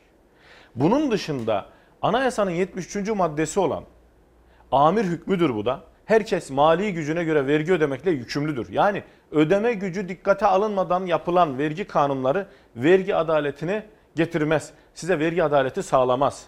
Burada da onu görmekteyiz. Yani alt gelir grubundan, orta gelir grubundan bir vatandaş 100 liralık 3 yıldızlı bir otelde kaldığında 9 lira konaklama vergisi ödeyecek. Evet. Yani vergi oranı, marjinal vergi oranı %9'a denk gelecek vatandaşın. Daha zengin, gelir düzeyi daha yüksek olan bir vatandaş 5 yıldızlı bir otelde 1000 liraya kaldığında 18 lira ödeyecek ama ödediği paranın yanındaki vergi oranı %1,8 olarak karşımıza çıkacak. Oransal olarak da doğru değil. Oransal olarak da doğru değil. Ya bu uygulanabilir bir yöntem de değil. Ayrıca başka bir örnek vereyim size. Oteller içerisinde farklı oda tarzları vardır. Evet. Yani siz standart bir oda alırsınız. Standart bir odada siz de 18 lira ödeyeceksiniz diyelim 5 yıldızlı e, otel için söylüyorum. E, durumu çok çok iyi olan bir vatandaş e, kral dairesi alacak. Belki 5000 lira ödeyecek o gece ama o da 18 lira ödeyecek. O zaman biz buradan nasıl çoktan çok azdan az vergi toplamayı hedefliyoruz? Bu konaklama vergisi tüketiciye, nihai tüketiciye zaten bir yüktü. Ayrıca bir yük getirecek ve adaletsizliği arttıracak. Vergi adaletsizliğini arttıracak. Zaten hatırlayalım 1 Ekim'de turizm payı uygulaması da başladı turizmcilerden. Bütün hasılatlarının binde 7,5'u kadar otel işletmecilerinden turizm payı alınacak. Şimdi zaten turizm payını yeni getirdik. Hadi biraz turizm canlandı diye bu sefer konaklama vergisi. Şimdi Türkiye ekonomisi ne üzerine kurulu? Temelde turizm, inşaat, tekstil olarak Evet. karşımıza TİS, çıkmaya. TİS ekonomisi. TİT ekonomisi. TİT ekonomisi. Evet. Şimdi tekstil burası sıkıntılı bir alan. Maalesef oradan istenilen gelmiyor. Ee, inşaat sektörü İnşaat sektöründe yaşanılan sıkıntıyı biz işsiz kalanlara baktığımızda anlıyoruz zaten. Son bir yılda yaklaşık e, 500 bin, yarım milyon kişi bu sektörde işsiz kaldı. Dönüp baktığımızda ayakları yere basan işte 41 milyon turist rekorlar kırılmış. E, 26 e, milyar dolar, 30 milyar dolara yakın rakamlar. Böyle bir hazineye doğrudan kaynak aktarma 50 sektörü, e, onların çarkını çevirebilme böyle bir sektör var ve onlar da bundan yani biz cezalandırılmıyor muyuz gibi bir anlayış içindeler. Burada- Konuştuğumuz te- e, temsilcileri böyle söylüyor. Evet. Burada iki taraf da cezalandırılıyor. Şimdi bunu nihai tüketiciye yani oradan hizmet alan vatandaşa yansıtacağı için otel e, vatandaş 5 yıldızlı bir otelde artık diyelim 300 liraya kalırken artı 18 lirada konaklama vergisi ödeyecek. 318 lira. Yani bu vergi yüzünden ya da vergilendirme nedeniyle o vatandaşın harcanabilir gelir azalacak. Bir de turizmcileri etkileyen tarafı da e, şimdi paket tur satılır Türkiye'de. Evet. Önceden bir yıl öncesinden paket turlar satılmaya başlanır. E satıldı. Evet orada yaş sınırı ve e, diğer e, hususlara dikkat edilmeden kişi başı satılır. Şimdi vatandaştan parasını almış. Bir yıl önceden paket turu satmış turizmci. Bu uygulama girdiği zaman biraz önce verdiğimiz örnekte 4 kişilik bir ailede 504 lira e, konaklama vergisi varsa bunu ne yapmak zorunda turizmci paket turu sattığı için? Ayrıca vatandaştan bunu tahsil etmesi mümkün değil. Bu nedenle kendisi buna katlanmak zorunda bu maliyete. Bu da turizmciyi mağdur eder. Yani zaten karının büyük bir kısmını konaklama vergisiyle devlete geri öder. Bu nedenle düzenlemenin tekrar e, gözden geçirilmesi ve zaten vergi yükü e, altında ezilen vatandaşların da özellikle oransal olarak vergi adaletsizliğini tetiklemesi nedeniyle de tekrar tekrar gözden geçirilmesi, e, ivedilikle gözden geçirilmesi gerekmektedir Bey. Diğer vergilere geçeceğiz ama bir emeklilerimiz onların durumları nedir, geçinebiliyorlar mı? Ya da dünya e, sıralamasına baktığımızda emekliler 37 ülke içinde kaçıncı sırada aktaralım. SSK'dan emekliyim. 1100 TL maaş alıyorum. Ayakkabım buyurun gösterebilirsiniz. Gösterin çekin, çekin bunu da. Böyle geçim mi olur? 7 tane nüfusa bakıyorum. En iyi emeklilik listesi açıklandı. Türkiye 3. oldu ama sondan. Nedeni de emekli maaşlarının çok düşük olması. Bin lira maaşla bugün emekli nasıl ne yapacak? Bir buçuk kira veriyor. Bunun yanında elektriği var, suyu var, doğalgazı var. Her sene hazırlanan küresel emeklilik endeksine Türkiye bu sene eklendi. Araştırmada 37 ülkenin emeklilik sistemi, yeterlilik, sürdürülebilirlik gibi kriterlerle değerlendirildi. Bizde veriyorlar yüzde dört zam, kendilerine yüzde kırk, yüzde seksen zam. Nasıl geçineyim? Liste başı olan ülke Hollanda yani en iyi emeklilik orada. İkinci sırada da Danimarka var. Türkiye ise sondan üçüncü sırada. Pazar artıkları toplayan emekli, ilerlemiş yaşında iş arayan emekli, bırakın emekliden sonuncu gelmesini, aldığı maaş e, sadaka düzeyinde. Emeklinin en temel meselesi maaşların düşük olması. Endeks değerlendirmesi de Türkiye için öyle çıktı. Sıralamada yükselme için maaşlarda iyileştirme, düzenleme yapılması gerektiği vurgulandı. Yabancı bir e, rapora ihtiyaç yok ya. Zaten e, millet geçinemediği aşikar. Emeklilik sisteminin çözümü o kadar basit ki, o kadar basit. Ekonomi yazarı İbrahim Kahveci'ye göre emeklilik sisteminde yaşanılan problemlerin önüne geçebilmek için maaş bağlama oranları yeniden gözden geçirilmeli. 2000 yılında %50'ye düşürüldü. 2008 sonrası ise %35. Çözüm maaş bağlama oranında insanlar ne olursa olsun çalıştıkça emekli maaşının artacağı bir düzene ihtiyacı var. Yani erken emekliliği değil, çalışmayı teşvik eden bir model oluşturulmalı. Düşünsenize insanlar 50 yaşında emekli olup 2000 lira, 3000 lira, 2500 lira maaş alacağını 55 yaşında olunca 3000, 3500 lira, 60 yaşında olunca 4000, 5000 lira maaş alacağını düşünün. Dolayısıyla böyle bir insanlar böyle bir emeklilik maaş sisteminde niye çalışmasınlar? 37 ülke içinde 3. sırada Türkiye'deki emekliler ama sondan. Bizim emeklilerimiz mutlu mu? Ya çok enteresan bir tespit var aslında. Ee, bir gün ben Sosyal Güvenlik Kurumu'nun sitesini araştırırken orada e, böyle güler yüzlü mutlu emeklileri gördüm. E, araştırdım. E, Baktım ki e, Sosyal Güvenlik Kurumu'nun sitesindeki mutlu emekliler bizim emekliler değilmiş. O resimler yabancılara aitmiş. Yani galiba oraya koyacak Türkiye'de mutlu emekli bulamadılar. Bu nedenle e, yabancılardan aldıkları resimler var Sosyal Güvenlik Kurumu'nun sitesinde. Peki gelelim şimdi diğer vergilere. Nelerle karşılaşacağız? Siz sürekli gündemde tutuyorsunuz. İşte asgari ücretli %15'lik vergi diliminde. %20'ye girdi bu ay. %20'ye girdi. Evet. İşte Eylül, Ekim, Eylül'de Kasım. başlıyor, Ya işte orada başlıyor. Maaşından kesti milyon dolarlar kazanan futbolcular. Onlar da %15'lik vergi diliminde ki onların vergisi de kulüpler ödüyor. Ya bu nasıl bir çelişki? Burada nasıl bir adalet bulunacak? Siz gündemde tutuyordunuz. Futbolcular için %15'ten %20'ye çıkardılar. Şu anda bir futbolcuyla asgari ücretli yine e, aynı vergi diliminde. Aynı vergi ödüyor. Ama şöyle Aynı vergi diliminde. Aynı ama vergi şöyle ödüyor İlker Bey %20 stopaj 500 bin üzerindeki kazançlar için de beyan verme zorunluluğu geldi. Yani %40'a kadar e, vergi ödeyebilecek artık sporcular. Yıllardır bunu söylüyorduk zaten. Yani asgari ücretlinin bile %20'lik vergi dilimine girdiği bir ülkede siz milyon dolarlık futbolculardan, milyon liralık futbolculardan sabit %15 stopaj aldınız yıllarca. Vergi adaletsizliğinin başındaki en önemli unsurlardan biriydi bu. Yıllardır da söylüyorduk. Eğer kanun teklifi böyle yasalaşırsa evet ar- artık Türkiye'de futbolcular daha doğrusu Türkiye futbolcular için vergi cenneti olmayacak. Güzel. Ancak şimdi mesele sadece futbolcu meselesi Güzel değil. söylüyorsunuz sonra ancak fakat ama lakin devam. Buyurun. Neden? Yeterli değil İlker Bey. Yıllardır söylüyoruz. Sadece futbolcularla olmaz bu iş. Siz taksi plaka sahiplerini, dolmuş plaka sahiplerini, halk otobüsü işletmecilerini, onun yanında pilotları, hostesleri, kurumlar vergisinden birçok kalemi istisna olan futbol kulüplerini, Cumhurbaşkanlığı politika kurullarına tanınan özel istisnaları ortadan kaldırmadığınız sürece vergi adaletini e, tesis etme yolunda ilerleyemezsiniz. Orayı bize bir anlatır mısınız? Cumhurbaşkanlığı politika kurullarında yer alan kişiler onlar nasıl vergi ödüyor? Mesela e, birkaç yerde yönetim kurulunda e, görev alan kişiler var. Biliyoruz, görüyoruz. Onlar vergiyi nasıl ödüyor? Özellikle Cumhurbaşkanlığı politika kurulları ile ilgili şunu söylemekte yarar var. Bir sayılı Cumhurbaşkanlığı kararnamesiyle şöyle bir istisna tanınmış. 9 adet politika kurulu var. 75 üyesi var İlker Bey bunların. Bu 75 üyeye özel bir istisna tanınmış. Şayet bunlar maaş almaları halinde alıp almadıklarını bilmiyoruz. Maaş almaları halinde yani politika kurulluğundan kaynaklı maaş almaları halinde gelir vergisi ve sosyal güvenlik kurumu kesintisi yapılmayacaktır diyor. Sadece damga vergisi kesintisi yapılır diyor kararname. Aynı kararname e, politika kurulu üyelerinin ne kadar maaş bağlanacağını da şöyle belirtiyor. Memur maaş katsayısının 100 bin göstergeyle çarpımıyla bulunur diyor. Bugün bu ne kadara tekabül eder? 13.845 lira.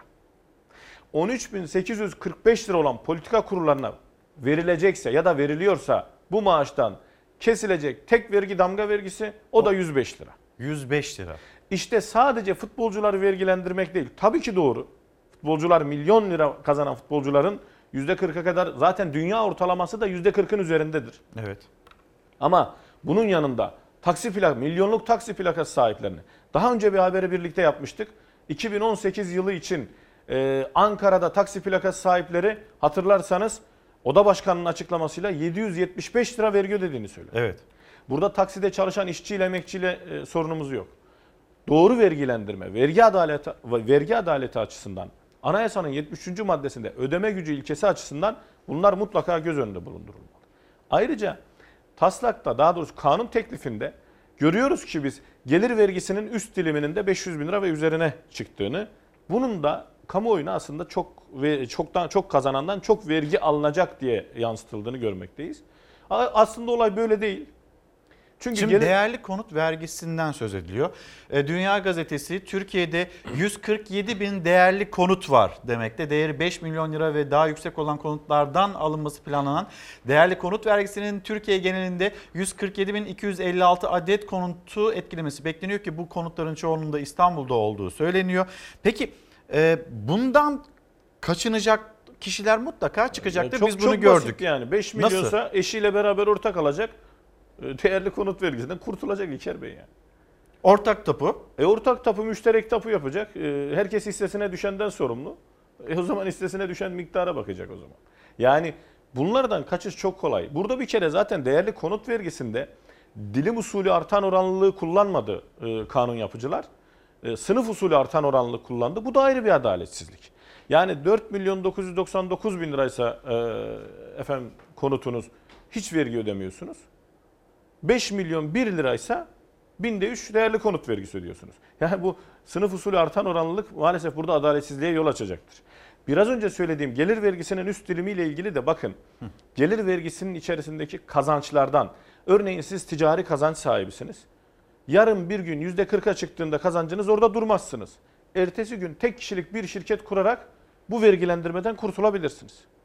Diğer kazançlar için de böyle. Burada vergilendirmede kalacak en temel yine ücretliler, yine bordrolular. Yani maaşlı Yani, çalışanlar mağdur olacak Ee, burada. vergi sadece tabana değil tavana da yayılıyor denilirken bundan kaçınmanın da çok basit olabileceğini bu e, bize bir vergi kaybı olarak dönebilir. Yani bu bunu söylüyorsunuz değil mi? Ben yanlış anlamıyorum. tabii işte şimdi- yani 5 milyonluk ortak tapu yaptınız. 2,5 2,5 bitti yani kaçındınız bitti. E tabii aynı şey kira geliri için de böyle yani. Ortak tapu yaparsınız. 3 hisseli tapu yaparsınız. Herkes hissesine düşenden öder. Yine 500 bini geçmezsiniz. Ama burada kurtulamayacak, bu uygulamadan kurtulamayacak örnek e, gelir vergisi açısından yine çalışanlar. Ayrıca tekrar söylüyorum kamuoyuna çok kazanandan çok, az kazanandan az vergi toplayacağız diye lanse edilen bu kanun teklifinde az kazanan için bir tane düzenleme var mı? Yok. Eğer gerçekten samimiyseniz, eğer gerçekten alt gelir grubunun gelir adaletini korumak, gelir gelirin daha adil dağıtılmasını sağlamak istiyorsanız, bir, gelir vergisinin ilk dilimi olan o %15'lik dilimini hemen asgari ücretin brüt tutarının yıllık karşılığına, yıllık tutarına denk gelecek şekilde yukarıya çekmek zorundasınız. İki, işsizlik maaşından damga vergisi alıyoruz biz. İşsizlik maaşından herhangi bir vergi alınması ne ahlaki ne de hukukidir. İşsizlik maaşından alınan damga vergisini kaldırmak gerekir. Mutfak tüpüne ÖTV ödüyor vatandaş. Yani evde yemeğini yapmak için kullandığı mutfak tüpüne lüks sayılıp özel tüketim vergisi ödüyor.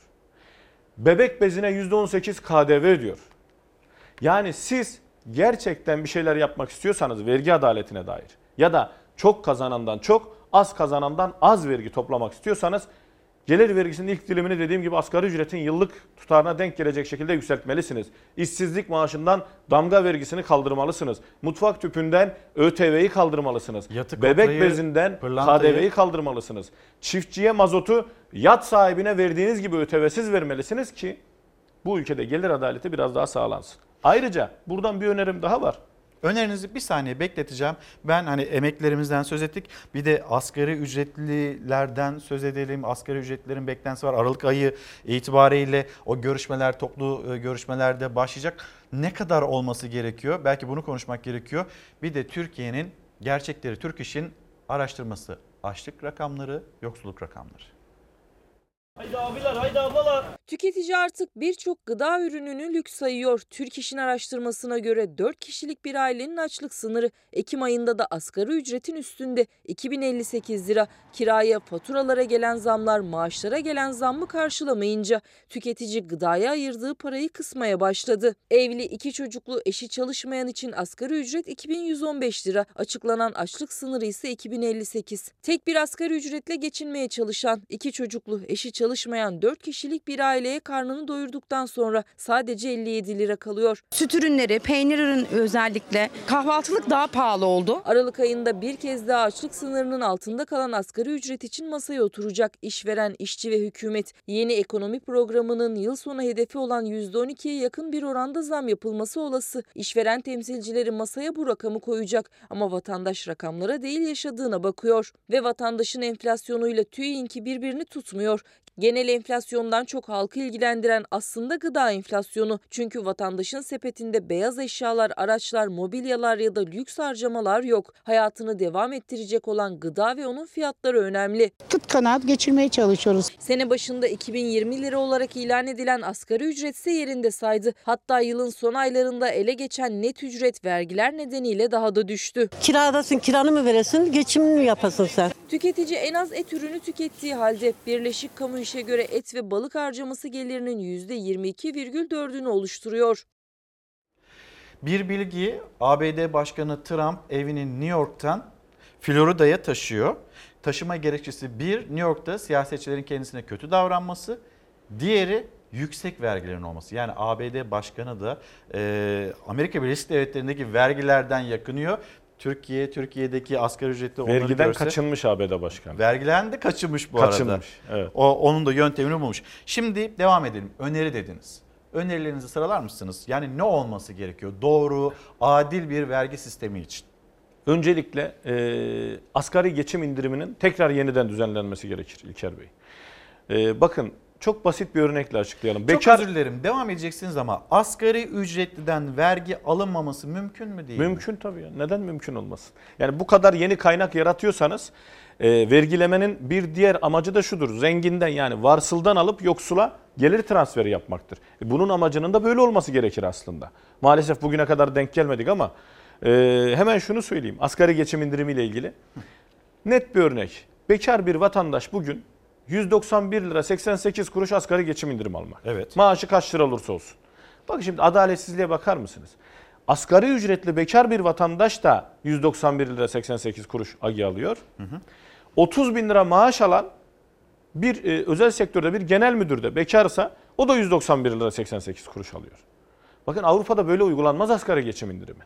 Bunun oranları olur, bunun tutarları olur. Yani siz örneğin 10 bin lira üzerinde maaşı olan bir vatandaşın 190 liralık, 191 liralık agiye ihtiyacı yoktur. Oradan aldığınız agiyi alt gelir grubuna vererek gelir dağılımını düzeltebilir ve bundan kaynaklanan vergi adaletsizliğinden kaynaklı vatandaşın harcanabilir gelirini biraz daha arttırabilirsiniz. E sizin düşündüğünüz yetkililer düşünmüyor mu? Mesele düşünme meselesi değil. Düşünüyorlardı Neden tabii ki. uygulamıyor o zaman? Yani siz bir tercih yaparsınız. Vergi politikaları İlker Bey.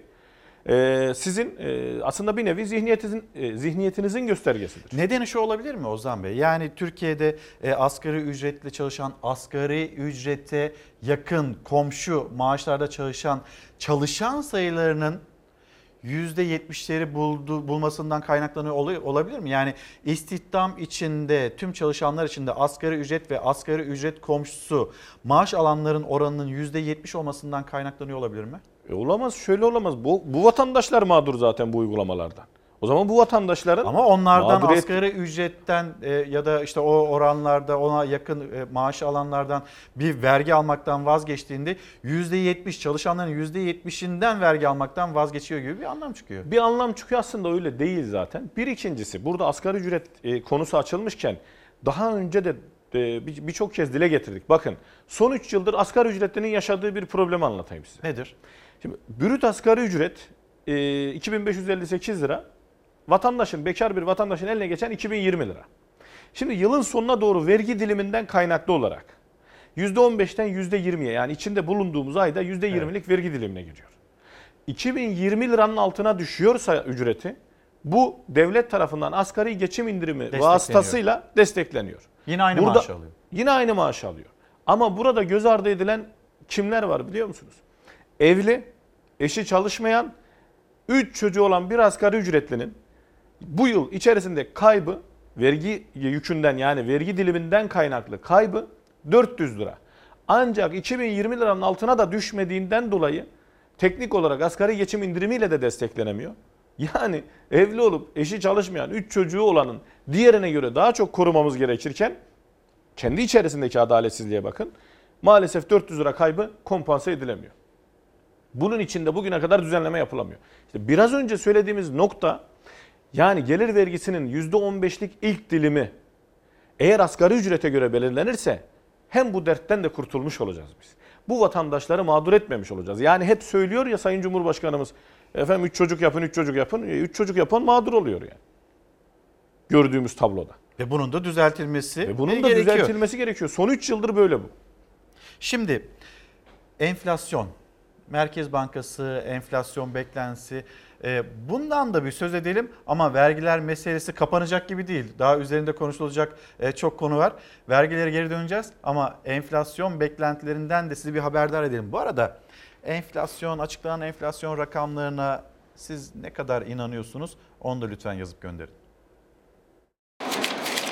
Temmuz ayında %13.9 olarak açıkladığımız 2019 yıl sonu tüketici enflasyonu tahminini %12'ye indirdik. TÜFE %25,2 seviyesine kadar çıkmıştı. Ekim ayı itibariyle %8'leri göreceğiz inşallah. Enflasyon %8'e düşebilir mi? Evet düşebilir. Nasıl düşer? Fiyat roket hızıyla arttı geçen sene. Şimdi böyle artıyor. Yani %8 artıyor. Dolayısıyla aslında hala artmaya devam ediyor. Merkez Bankası yıl sonu enflasyon tahminini %12'ye çekti. Yeni ekonomi programındaki hedefle eşitledi. Aynı dakikalarda Hazine ve Maliye Bakanı Berat Albayrak da olumlu bir enflasyon tablosu çizdi. Ancak uzmanlara göre düşen fiyatlar değil, enflasyonun hızı. Bunda da tüketimin daralması etkili. İnsanlar mal alamıyor. Vergi artmış, elektrik artmış, doğalgaz fiyatları artmış. Bütün fiyatlar yükseliyor. Yakın dönemde yeni vergiler geliyor. Yani talepten korkmasın Merkez Bankası enflasyonla ilgili. Alamıyor zaten insanlar. Hedefimizde öngördüğümüzden daha iyi bir noktaya geldik. Eylül ayında enflasyon 2 yılın sonunda ilk kez %9,26 ile tek haneyi görmüştü. Merkez Bankası'nın yıl sonu için bir önceki tahmini %13,9'du. 2019 sonu için yaklaşık 2 puan aşağı çekildi o tahmin. 2020 ve sonrası için tek haneli rakamları işaret etti Merkez Bankası Başkanı Murat Uysal. 2020 yıl sonunda %8.2'ye, 2021 yıl sonunda ise %5.4'e geriledikten sonra orta vadede %5 düzeyinde istikrar kazanacağını tahmin ediyoruz. Yaklaşık 10 yıldır, 15 yıldır enflasyonun her üçüncü senede %5'e düşeceğini tahmin ediyor. Hep ben şunu ifade ettim. Enflasyonda hiçbir dönem başaramadığımız o meşhur hikaye. %5'in altına inmenin en önemli hedefimiz olduğunu da açıkladık. Yeni ekonomi programında biz %5'in altını tarihimizde ilk defa inşallah göreceğiz. Ekonomist Oğuz Demir'e göre ise üretim artmadıkça enflasyondaki düşüşün ekonomiye olumlu yansıdığını söyleyebilmek mümkün değil. İnsanların tüketememesi üzerinden enflasyon düşüşünü konuşuyoruz. İnsanlar tüketebilsinler, öyle çok üretelim ki fiyatlar üzerinde baskı yaratmasın. Aydın Bey, günaydın. Vergi yapılandırması bu sene ne zaman çıkacak diyor. Siz hani soruları da birkaç tane Evet. e, siz de not alırsınız diye e, söyleyeyim, okuyayım. Özgür Bey, ben asgari ücretle çalışıyorum. E, yapılan zammın içinde asgari geçim ücreti de yer alıyor. 2020 lira demekte. İşte düşmüş. Asgari geçimle de desteklemişler. Enflasyonu 9.17 diye açıklayan TÜİK kesin elektrik doğalgazı e, gündeme almamıştır. Suyu kaçak olarak mı kullanıyorlar acaba demiş. Yine e, Fersan Bey'den gelen bir mesaj. TÜİK'in açıkladığı rakamlara inanıyor musunuz?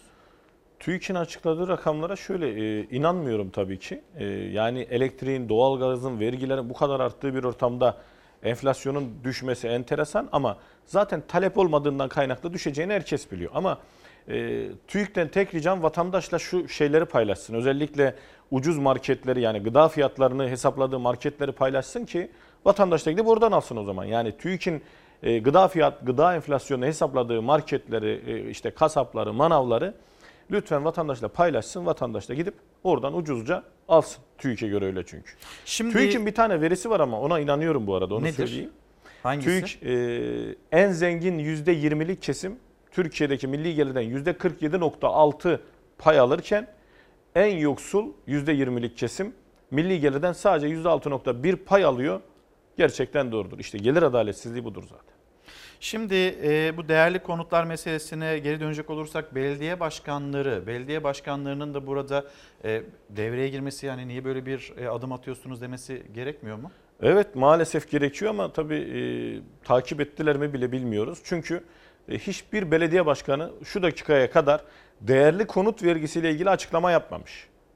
Oysa değerli konut vergisi İlker Bey Evet. hali hazırda var olan 1319 sayılı emlak vergisi kanununa ek yapılarak tahsil edilmek e, tahsil edilmesi hedefleniyor.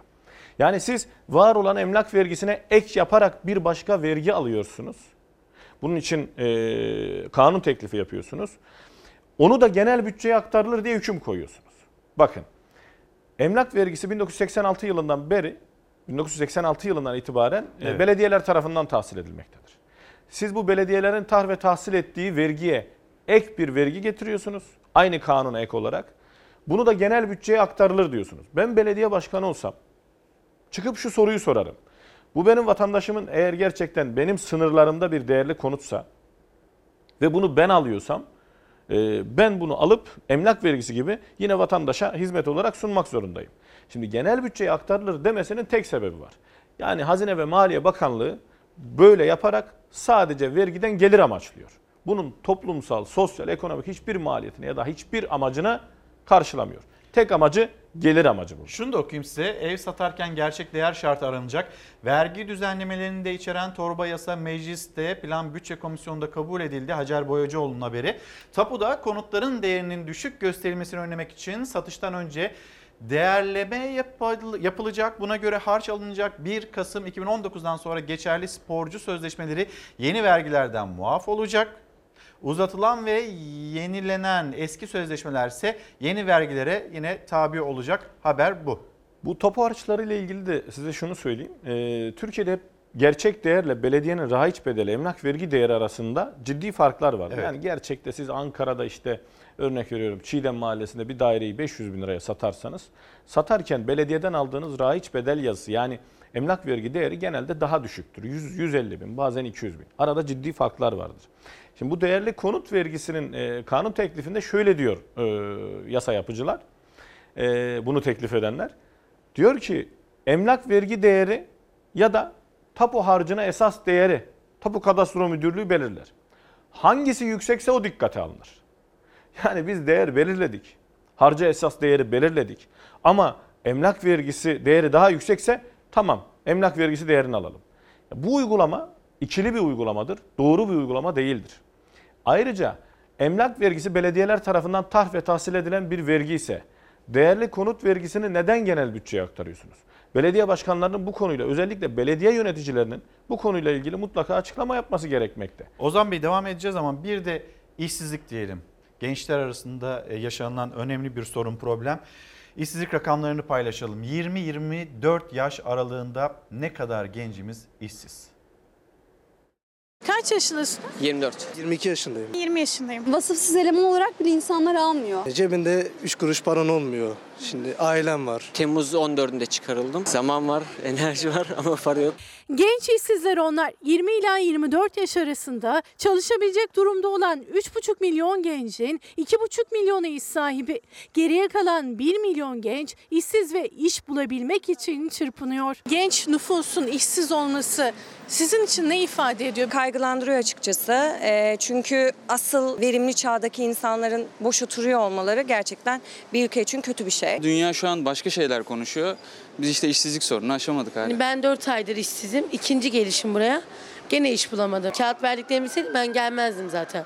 Buna ben internetten de başvururum. İşkur'un kapısını en çok onlar çalıyor. Dünya Gazetesi yazarı Alaaddin Aktaş da bu gerçeği istatistiklere döktü. 20 ila 24 yaş grubunda işsizlik oranı %28.9. Yine 4,5 milyonu geçen işsizler ordusunun %22'sini bu gençler oluşturuyor. İş arayan gençlerin çoğu da üniversite mezunu yani diplomalı işsizler. Kara kara düşünen o gençlerden biri de Kübra Aybastı. İstanbul Üniversitesi'ni bitirdi 23 yaşında ve tam bir yıldır iş arıyor. İşkur'a da iki kez başvurdu ama sonuç çıkmadı. Dayı amcaladıkları için maalesef torpil sağlamıyorlar. Benim de tanıdığım yok. Benim kuzenim e, o da 23 yaşında. O da iş bulamıyor. Yani ben de kendi aileme destek sağlamak istiyorum. Kendi ayaklarım üzerinde var olmak istiyorum. Kendi ayakları üzerinde durabilmeleri için maddi desteğe yani işe ihtiyaçları var. Maliye Bakanı'nın söylediği işsizlikte en kötüyü geride bıraktık tespitine hem rakamlar hem de sokaktaki tablo katılmıyor. Aksine gençlerin umudu da her geçen gün eriyor. İşten çıkarıldım. Ne zaman? İki gün oldu. Sağlıklı bir şey için sağlıklı bir enişte lazım. Sağlıklı bir dayı amca lazım. Daha çok tecrübeli eleman aranıyor. İşsizlik gerçekten büyük oranda arttı çünkü. Yani buna acilen devletin bir çözüm bulması gerek. Şimdi bir genel değerlendirme ve toparlama yapalım. Yeni gelen vergi, e, 1 Ocak 2020 itibariyle hayatımıza girecek işte harçlar vesaireler, yeni vergiler. Evet. Bunlarla ilgili bir genel değerlendirme alayım sizden. Şimdi e, hayatımıza 3 yeni vergi geliyor e, İlker Bey. Bunlardan bir- bunun bir tanesi dijital hizmet vergisi. Dijital ortamlarda sunulan hizmetlerden toplam hasılatının %7,5'u kadar devlete vergi Bunu ödeyecek. doğru buluyor musunuz Bu doğru bir vergileme. Çünkü yurt dışı firmalarının ülkemizde gelir elde ettikleri, kazanç sağladıkları ve bunların e, vergilendiremediğimiz doğruydu. Geç kalınmış bu uygulama. Hasılattan alınması da bu anlamda doğru. Sadece şunu belirtelim. Dijital hizmet vergisi dünyanın diğer ülkelerinde de var ama oranı genelde %2,5, %3 seviyelerinde. Bizde çok yüksek, %7,5. Umuyoruz ki bu oran biraz daha düşürülür. Bir diğer vergi konaklama vergisi. Ee, kişi başına gecelik 12 yaş üzerindeki vatandaşlarımız e, otelde, motelde, pansiyonda, misafirhanede e, e, par- e, Kaldıkları yere kaldıkları göre. yere, göre e, kişi başı vergi ödeyecekler. 6 liradan 18 liraya. 18 liraya kadar. E, Bunun adaletsizliklerini de söyledik biraz önce. Evet. Değerli konut vergisi 5 milyona kadar değerli konuttan herhangi bir e, vergi yok. 5 milyonla 7,5 milyon arasında binde 3, 7,5 milyonla 10 milyon arasında binde 6, 10 milyon üzerindeki değerli konutlardan da %1 e, şeklinde e, değerli konut vergisi alınacak ve bu para genel bütçeye aktarılacak. Onun dışında gelir vergisi tarifesi değişiyor. Üst dilim %35'lik üst dilim 500 bin liradan sonra %40'a çıkartılıyor. Ee, Burada e, sporcu ve spor hakemlerinin istisnaları kaldırılıyor. Umarım bunlar e, diğer yüksek gelir elde edip vergilendirilmeyen unsurlara da e, sirayet eder. Ve bunu, ben de bunu yazmaya devam edeceğim. E, Onu da buradan belirteyim. Son olarak bu vergilerle birlikte ee, önümüzdeki yıl itibariyle her yıl yeniden değerleme oranı kadar arttırılan bazı tutarlar var. Örneğin pasaport harcı, örneğin ehliyet için ödediğimiz paralar, örneğin değerli kağıt bedeli, evlilik cüzdanı parası. Bunun gibi vergi ve vergi benzeri cezalar, vergi ve vergi cezaları, damga vergisi, veraset ve intikal vergisi, gelir vergisi dilimleri ve daha birçok kalemde önümüzdeki yıl %22 oranında e, yaklaşık %22 tahminen daha açıklanmadı ama %22 oranında e, yeniden değerleme kadar arttırılacak. Yani zam gelecek. Yani vatandaş e, yeni yıla girmeden 3 yeni vergiyle karşılaşacak. Yeni yılda %22 artış oranıyla vergi, vergi cezaları, trafik cezaları, harçlarla karşılaşacak. Vatandaşın vergi yükü her geçen yıl yine artacak. Yükün altındakiler aynı kalacak. İlker Bey, yükün altındakiler değişmiyor. Yani son 50 yılda OECD oranı %38 yani bireysel vergi yükü %38 artarken ülkemizde %140 artmıştır. Bu vergi adaletsizliği yani adaletsiz vergi sistemi böyle devam ettiği sürece Maalesef yükün altındakiler Aynı hiçbir kaldı. şekilde değişmiyor. Son Ozan olarak Bingel, bu, son- bu- buyurun son hemen. olarak bugüne kadar vergiden payına düşen alanlar artık gelirden payına düşeni de almalılar. Ozan Bingöl vergi uzmanı kendisiyle konuştuk. Hayatımıza neler giriyor, neler e, ne kadar zamlanacak. Şimdi kendisinin yarın TÜYAP'ta saat 15'te öyle hatırlıyorum. Kitabı var, kitabı çıkmıştı. Onun da imzası olacak. Hatırlatmış olayım. Uğurlarken reklam diyeceğim. Döndüğümüzde de yine önemli haberler var paylaşacağız.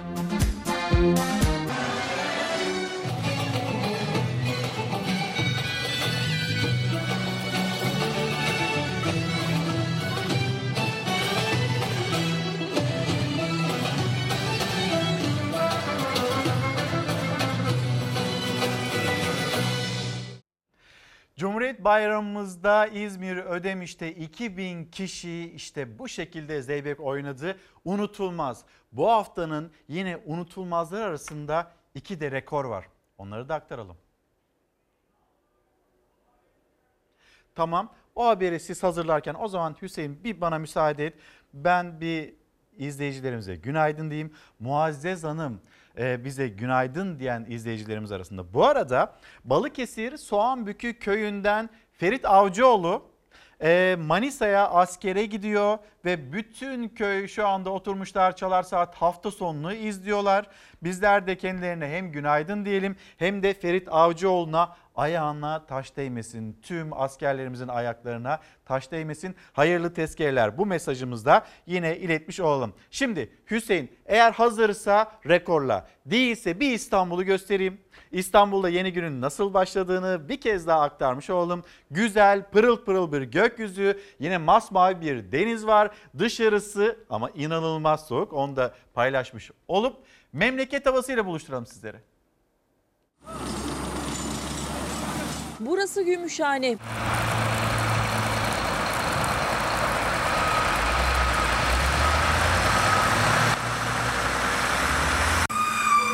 Burası Tokat.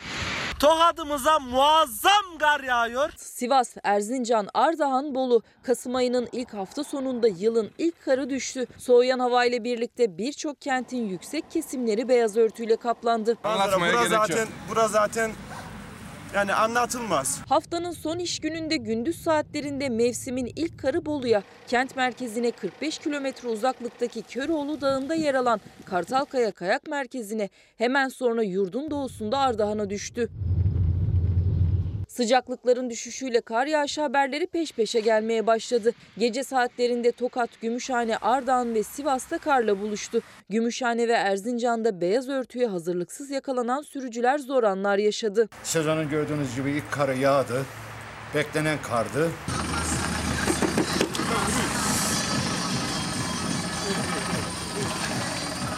Allah'ın takdiri. Karayolları da aradık. Geldi şimdi temizlik yapıyorlar. Hafta sonunda yağışlı hava yurdun doğusuna çekiliyor. Ardahan, Kars ve Erzurum'da yağmur değil kar. Gümüşhane, Erzincan, Bayburt ve Kars'ta ise karla karışık yağmur etkili olacak. Yurdun kalan kesimlerinde yeniden sonbahar güneşi görülecek gökyüzünde. Ancak aldanmamak gerek. Bu hafta sonu hava önceki hafta sonlarına göre çok daha serin olacak. Özellikle kuzey bölgelerde, Ege'de ve iç kesimlerde güneşli gökyüzüne aldanıp baharmış gibi giyinmek hasta edebilir. Kıyafet seçimleri tedbirli yapılmalı. Pazar günü ise tüm yurdun tamamında gökyüzü güneşli. Hafta başına kadar güneş yüzünü esirgemeyecek. Ancak aldanmamak gerek. Gölgede ya da güneşin etkisinin az olduğu saatlerde hava üşütecektir. Dikkat edilmeli. Serap Hanım musmutlu günler demiş. Kamil Bey, Kamil Ayhan aramıza yeni katılan izleyicilerimiz arasında. Sevilay Hanım günaydınlar. E, Atiye Hanım, Funda Gemicioğlu sizlere de günaydınlarımızı iletelim ve rekorla devam edelim. Nefeslerini tuttular, Cumhuriyetimizin 96. yılı için daldılar. Serbest dalış rekortmenleri milli sporcularımız Derya Can ve Şahika Ercümen Cumhuriyet Bayramı için yeni rekorlara imza attı. Derya Can, Çanakkale Savaşı ve Kurtuluş mücadelesinde şehit düşen tüm kadın kahramanları anmak istedi. Denizin altında nefesini tutarak 100 kiloluk kanıyı çekti. Derya Can, Çanakkale rıhtımından su altına indirilen kanıyı çekerken çok sayıda vatandaşla tezahüratlar eşliğinde milli sporcuyu izledi. Kariyerinde birçok dünya rekoru bulunan ve aynı zamanda Çanakkale'li olan Derya Can bu anlamlı dalışıyla dünya rekoruna aday oldu. Unutulmaz performansı su altında saniye saniye görüntülendi. Derya Can gibi yine bir başka Çanakkale'li olan diğer sporcumuz Şahika Ercümen de Mersin'de bir rekora imza attı. Gilindire mağarasında paletsiz kategoride 90 metre sınırını aştı. Kadınlar dünya rekorunu kırdı. Hem Derya Can'ın hem de Şahika Ercümen'in Barış Pınarı Harekatı'na mesajı vardı. Derya Can denizde bayrak açarak asker selamı verdi. Şahika Ercümen de rekorunu Mehmetçi'ye armağan etti. Tebrikler ve başarılarının devamını diliyoruz sporcularımızın. Gelelim Karar Gazetesi, Karar Gazetesi'nden bir haber. Balık ekmek direniyor. İstanbul Büyükşehir Belediyesi'nin Eminönü'ndeki balık ekmek teknelerinde düzenlemeye gidileceğini açıklamasının ardından balıkçılar soluğu yargıda aldı. Mahkeme tahliyeyi 30 günlüğüne durdurdu. 1 Kasım tarihi itibariyle buradaki 3 teknenin boşaltılmasını istemişti İstanbul Büyükşehir Belediyesi. Mahkeme kararı da tam da boşaltılmasının istendiği tarihte 1 Kasım'da geldi. İstanbul Büyükşehir Belediyesi boşalt dedi. Yargı yürütmeyi durdurdu. Eminönü'nde balık ekmek satışı sürecek. Büyükşehir Belediyesi Eminönü'nde balık ekmek satan 3 teknenin kira sözleşmelerinin 2017 yılında sonlandığını hatırlattı. Kontratın yenilenmeyeceğini duyurdu. Son günde 1 Kasım'dı. Tekne sahipleri sözleşmenin son 2 yıldır otomatik olarak güncellendiğini söyleyip yargıya taşıdı kararı. Dava açtı. Mahkeme yürütmeyi durdurma kararı verdi. Yani balık ekmek satışı devam edecek dedi. İstanbul Büyükşehir Belediyesi son dönemlerde yaşanan şiddet olaylarını hatırlatıp yaşananların tarihi Yarımada'ya yakışmadığını savunuyor. İşletme sahipleri ise bölgede 100 senedir balık ekmek satışı yapıldığını hatırlatıyor. Ve burası 150 kişinin ekmek teknesi diyorlar. Kiracılığın da sürmesini istiyorlar.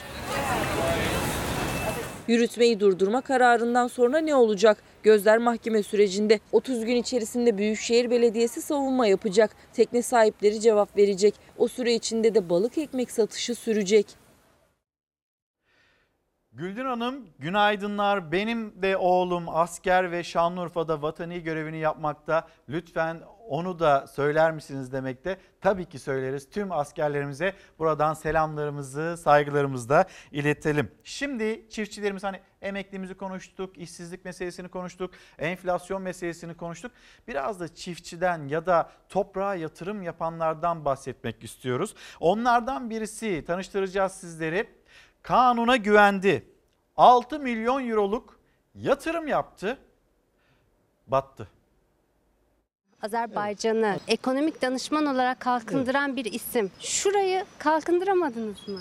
İşte maalesef bakınız ben övülmek gibi olmasın. Hayatta başarısız olduğum hiçbir iş olmadı bunun dışında. Bu seraya kadar. Yani serada başarılıyım, başarısız değilim. Yani bu sıcak sudan istifade ettirilmeme kış aylarında jeotermal akışkanı öncelikle sera ve organik tarım sıtmasında değerlendirilmesi zorunludur. Üstüne basa basa okuduğu yönetmeliğe kanunda yazana güvendi. 42 dönümlük sera kurdu. Ama iddiasına göre yönetmeliklere uymayan bir jeotermal elektrik santrali nedeniyle o yatırımın kapısına kilit vurdu. Haydar Aliyev, Meclis Başkanı, Başbakan İlham Aliyev'e yatırım hakkında bilgi veriyorum. Yunus Arifoğlu Ağrı'dan ilkokul çağında çıktı. Yatılı okullarda okudu. İki üniversite bitirdi. Sümerbank'ta çalışırken Özal döneminde Azerbaycan'da görevlendirildi. Hem Haydar Aliyev'in ekonomi danışmanlığını hem de iki şirketin CEO'luğunu yaptı. Emekliliğini oturup dinlenerek değil, ülkesi için yatırım yaparak geçirmek istedi ama olmadı. Aydın'da milyonlarca euroluk yatırımla kurduğu domates serasını yine milyonluk zararla kapattı. 6 milyon euro, Euro. yatırım, Evet. 5 milyon lira zarar. Evet. E, çok özür dilerim. Batmışsınız. E tabii, tabii ki battım yani. Tabii ki battım. Yazık günah. Ona göre işçilerimin tazminatını ödedim. Hiçbirisinde borcum yok. Hepsini e, çıkarmak mecburiyetinde kaldım.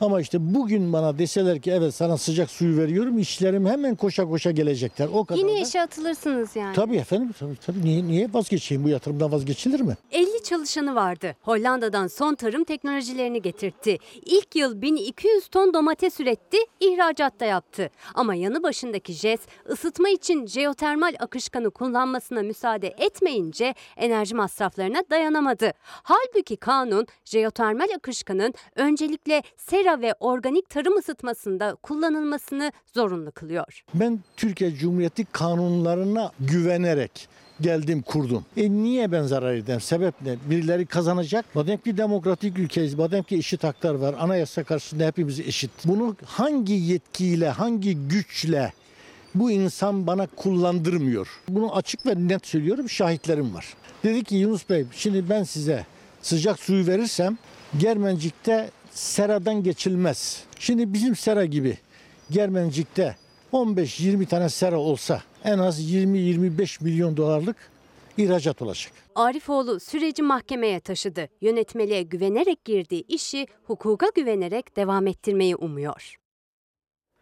Betül Ayağan, günaydın. Ee, atanamayan iktisadi, idari bilimler fakülteliler var. Onları da hatırlatır mısınız? Bizim gündemimiz bu ve bizi de gündemde tutar mısınız demekte. Elbette mesajınızı gündemimize aldık, paylaştık ve gidelim Gediz Nehri'ne. Gediz Nehri'nin kirliliği maalesef sofralarımızda.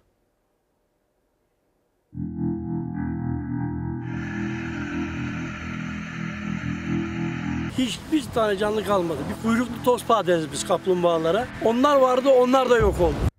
Gediz Nehri'ndeki kirliliğin boyutu günden güne artıyor. Sulama suyu olarak kullanılan kirli suyla fabrika atıkları sofralarımıza kadar geliyor. Defalarca haberlere konu olan Gediz'deki kirlilik son olarak bir belgesele konu oldu. Nereden geliyor bu su? O tesislerden akan her su bizler için zehir. BBC Türkçe hazırladı belgeseli. Gediz'den sofraya kirliliğin bedeli belgeseliyle kirli gerçekler bir kez daha gözler önüne serildi. Defalarca balık ölümlerinin haberleri medyada yer alan Gediz Nehri ile ilgili bölge halkı ve üreticisi çok dertli. Köylerde kanalizasyon falan yokken evlerdeki çöpünü getirdi attı. Hala bizim Ahmet'ten gelen yol boylarında bazen gece kaçak göçek evindeki fazlalık hafriyatı falan dökenler oluyor. Biz temizlettirdik geçenlerde. Ege Denizi'ne dökülen ikinci büyük akarsu Gediz Nehri 401 kilometre uzunluğunda. Fabrika atıkları nehrin kirlenmesine neden oldu. Gediz Nehri'nin Murat Dağı'ndaki kaynağından Ege Denizi'ne dökülene kadarki yolculuğunda pek çok fabrikanın atık suyu nehre salıveriliyor. Arıtma tesislerinin kurulmasının da zorunlu hale getirilmesi sağlanabilirse organizasyonel bölgeleri belli bir büyüklüğe gelene kadar bekleme süresinde ortaya çıkan çevre kirlilikleri önüne geçilebileceğini düşünüyorum. Arıtma tesislerinin çoğalması tamam çok güzel ama önemli olan atığın azalması. Belgeselde akademisyenlere, araştırmacılara, uzmanlara ve çevre derneklerinin temsilcilerine de mikrofon tutuldu. Herkes Gediz Nehri'nin kirliliğinin geldiği boyutun ne kadar korkunç olduğunu anlattı kameralara. Görüntülerde Gediz Nehri'nin simsiyah suyu kameralara yansıdı. Çözümse arıtma tesisi kurma zorunluluklarının arttırılması ve daha az kirletmek üzerine bir politika belirlenmesi diyor uzmanlar. Ayırabileceğini, uzaklaştırabileceğini uzaklaştıracaksın, geri kazanabileceğini geri kazanacaksın ve bütün dünya bu yönde çalışıyor. Daha pratik, bizim ülkemizin bütçesine de daha uygun yeni yöntemler geliştirmemiz gerekiyor. Doğayı ne kadar iyi taklit ederseniz o kadar yüksek randıman alırsınız. İsmail Girişen, Ümit Saydam günaydınlarını iletiyor. Bizler de günaydın diyelim. Adana'dan sevgilerle adalet ve özgürlük içinde geçireceğiniz gelecek için diyor Ümit Hanım. Mert Karakaş günaydın. Ee, Erhan Bey, Ahmet Bey ve yine Birgül Hanım onlar aramızda yeni katılan izleyicilerimiz. Gündemlerinizde ne varsa yazıp gönderin diye bir kez daha e, hatırlatmış oldum ve ben sizi bir Iğdır'a götüreyim. Iğdır'a gideceğiz. Güzel bir reçel tarifi alacağız.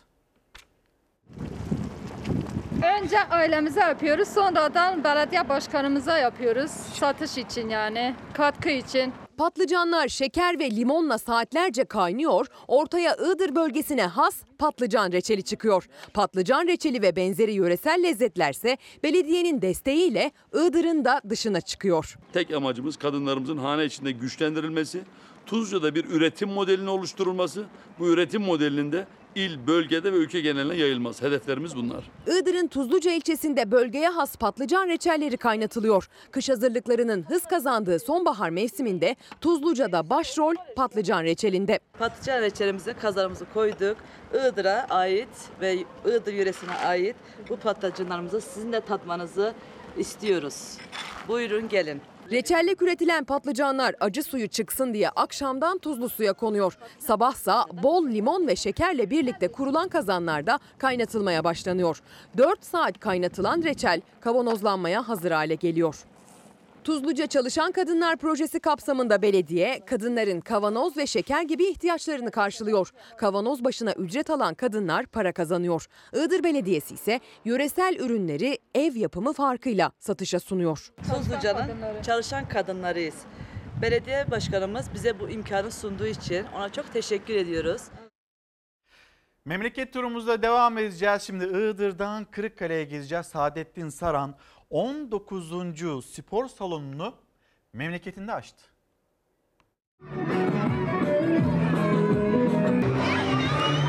İş insanı Saadettin Saran sosyal sorumluluk kapsamında öğrencileri yeni bir spor salonuyla buluşturdu. Bugüne kadar 18 spor salonu yaptırdı Saadettin Saran. 19. salonu memleketi Kırıkkale'de açtı ve o salona cinayete kurban giden Emine Bulut'un ismini verdi. Şampiyonlar yetişmesi güzel bir şey ama birinci öncelik o değil. Birinci öncelik boş beyin şeytanın oyun alanıdır.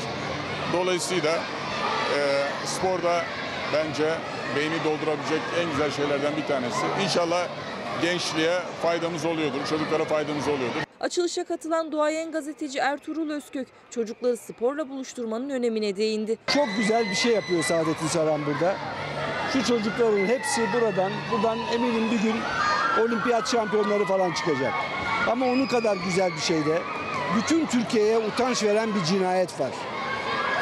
Emine Bulut cinayeti. Onun adının burada yaşatılması bir spor salonunda buradan kapıdan giren bütün çocuklara umarım umarım kadının ve erkeğin eşit yaşayacağı güzel bir Türkiye'nin mesajını her gün verir. Çocuklarsa yeni bir spor salonuna kavuşmanın mutluluğu içindeydi. Efendim birazdan yine misafirlerimiz olacak önemli bir konuyu konuşacağız. Ben misafirlerimi ağırlarken size Boşnaklar için önemli, kıymetli bir e, haberi aktarmış olayım. Onlar yani Bosna Sancak Kültür ve Yardımlaşma Derneği 30. kuruluş yıl dönümlerini kutlarken isimlerinin önüne çok önemli, anlamlı bir kelimeyi ekledi. Allah milletimize hayırlı etsin. Bismillahirrahmanirrahim. Allah nasip etti. Güzel de bir imza attık. Türkiye ismi de hayırlı uğurlu olsun.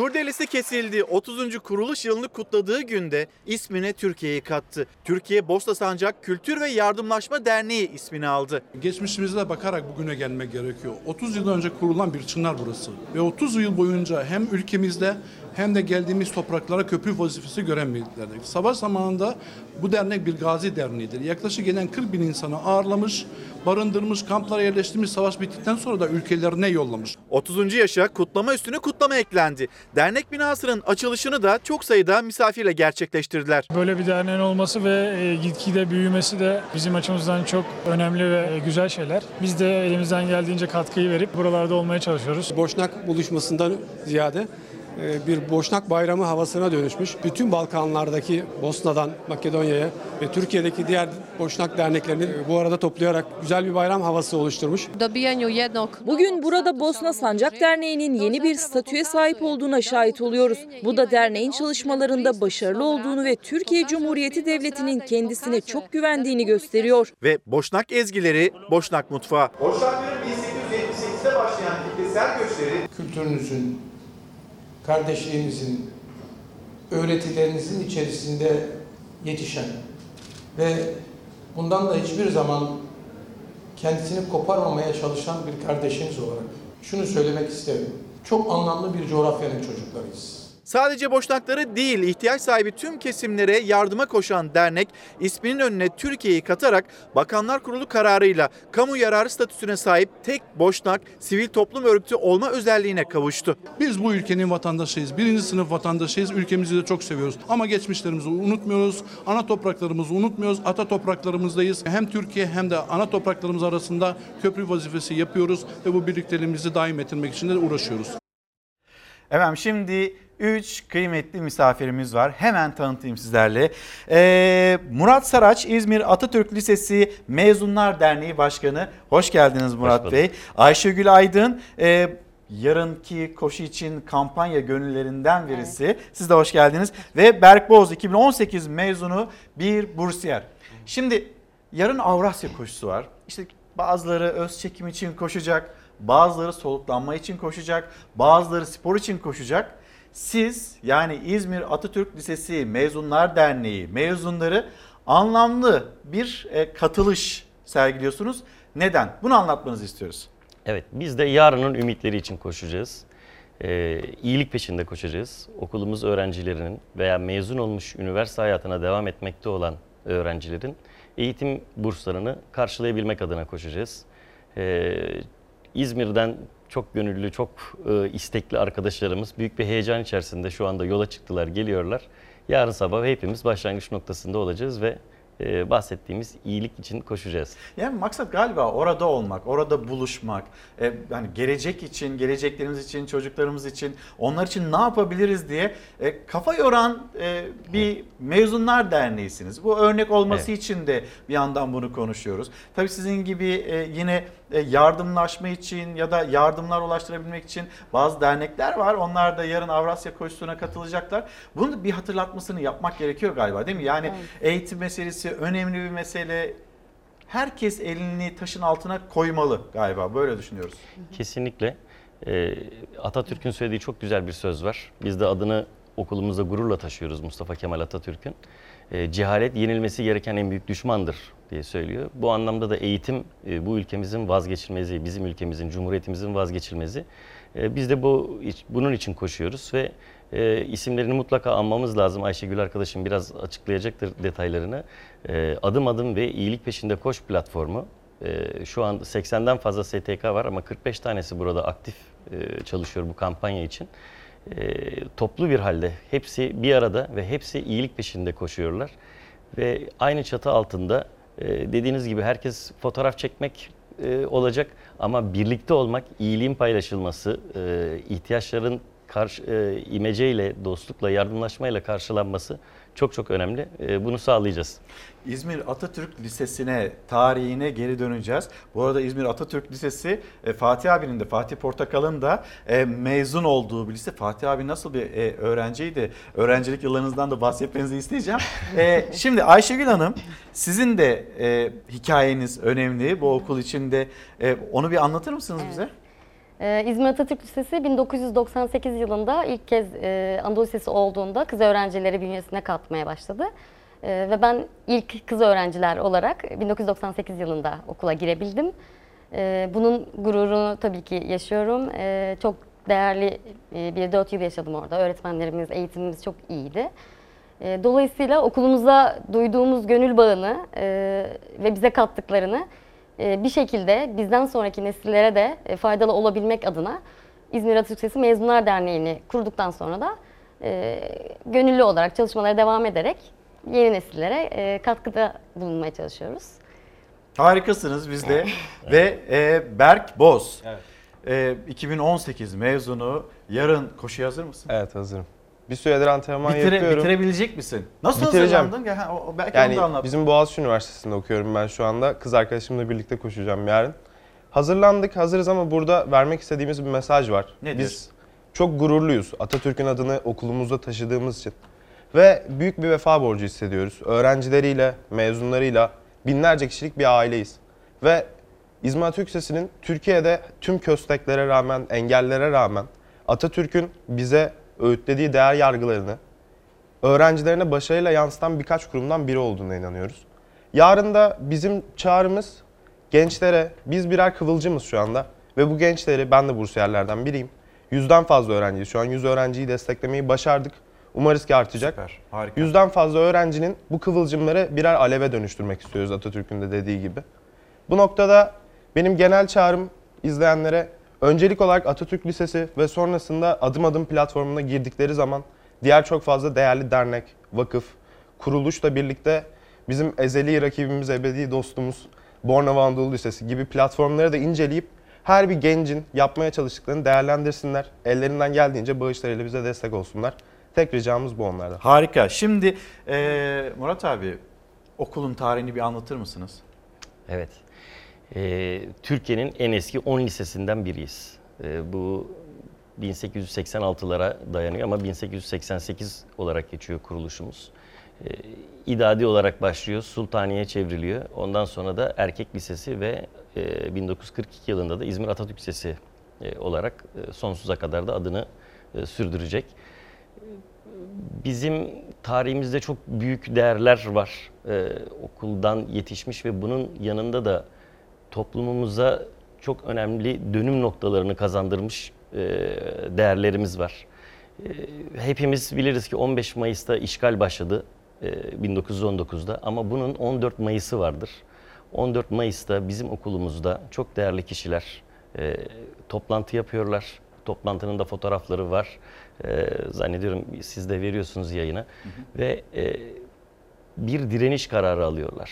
Yani Kurtuluş Ateşi'nin e, yakıldığı ilk yer burası oluyor. Sonrasında bir e, bildiri hazırlanıyor. Bu bildiriyi de bütün İzmir'e bizim öğrencilerimiz dağıtıyorlar. Bildiriyi hazırlayanlar arasında Mustafa Necati var, Vasıf Çınar var bunlar. İlk Milli Eğitim Bakanlarımız ve bizim okulumuzun hem öğrencileri hem de öğretmenleri. E, Süleyman Ferit Eczacıbaşı var, Şehit Miralay Süleyman Fethi Bey var. E, bu kişiler ilk kıvılcımı ateşliyorlar. Sonrasında da biliyorsunuz 19 Mayıs'ta e, Samsun'da bir güneş doğuyor ve o güneş bütün ülkemizi sarıyor. Biz de e, fikri hür, vicdanı hür, irfanı hür gençleri yetiştirebilmek adına e, devam ediyoruz yolumuza ve yarın da koşuyoruz. Bunun e, planlamasını yapıyoruz. 132 yıllık tarihte iki tane başbakanımız var çıkarttığımız. Sayısız bilim adamımız var. Sayısız sanatçı var. Ee, çok değerli arkadaşınız, benim de dönem arkadaşım Fatih Portakal var. Anchor'ınız var. Anchor menimiz Dedik- var. Dedikodu yapalım mı? Siz bilirsiniz canlı yayın değil mi? Nasıl bir öğrenciydi? Fatih abi de şu anda bizi izliyor. O da maratona hazırlanıyor. Yarın o da koşacak. Evet. Ee, Fatih Portakal çok iyi bir öğrenciydi. Derslerine çok iyi çalışırdı. Ee, çok başarılıydı diyelim. Sınıf başkanlığı yaptı 3 dönem diyelim öyle şey yapalım. Üç dönem. Biz Evet bütün lise hayatı boyunca sınıf başkanıydı. Ee, çok değerli bir dostluğu vardı o dönemlerde de e, hepimiz için. Zaten bugünlerde de bunların devam etmesi, okuldan 85 mezunuyuz biz, 35 yıl geçmesine rağmen bunların devam devam etmesi, bir dayanışmanın sürmesi e, bunun bir göstergesi. Çok doğru kişiler, doğru yerlere gelmişler. E, ve kendisine özel bir teşekkür etmemiz gerekiyor. Çünkü kampanyamıza çok ciddi destek veriyor. E, sıklığı ya olmadı biraz daha toplamamız lazım şöyle mi yapsak ben bir daha mı acaba paylaşım yapayım gibilerinden sürekli e, işin takibinde. E, çok başarılı bir öğrenciydi diyeyim ben tekrar. Daha Murat şey abi iyi yapmıyorum. bir yalancı değilsiniz. Fatih abi burada bu ekranda ya ben başarılı bir öğrenci değildim demişti yani şimdi. Çok teşekkür ederim geldiğiniz için ve bir yandan da e, Evet. bana da bir forma hazırlamışsınız, hazırlatmışsınız. Beni de aranıza kattığınız için ayrıca teşekkür ederim. Bu da e, kıymetli bir şekilde e, benim üzerimde bulunacak. Yarın için size başarılar. Uzun bir koşu olacak. Eğer hazır değilseniz tabii zorlamayın kendinizi. Teşekkür ederim tekrar geldiğiniz için. Son bir şey daha Evet, söylemek biz istiyorsanız. De, biz de size çok teşekkür ediyoruz. Sesimizi duyurma şansını bulduğumuz Her için zaman. e, burada olmak gerçekten önemli. E, yapılan bütün bağışlar bir öğrenciye daha fazla öğrenciye e, ulaşabiliyor. Biz 10-15 öğrenciyle zar zor el yordamıyla giderken şu anda 100 öğrenciye ulaştık ve bunu 200 lira 300 lira çıkartmamız Zaten mümkün. bu, bu yayının amacı da da bu. Sizin sesinizi duyurmak, sizin gibi e, diğer e, derneklerin de sesini duyurmak. Şimdi ben misafirlerimi uğurlarken biraz soluklanalım.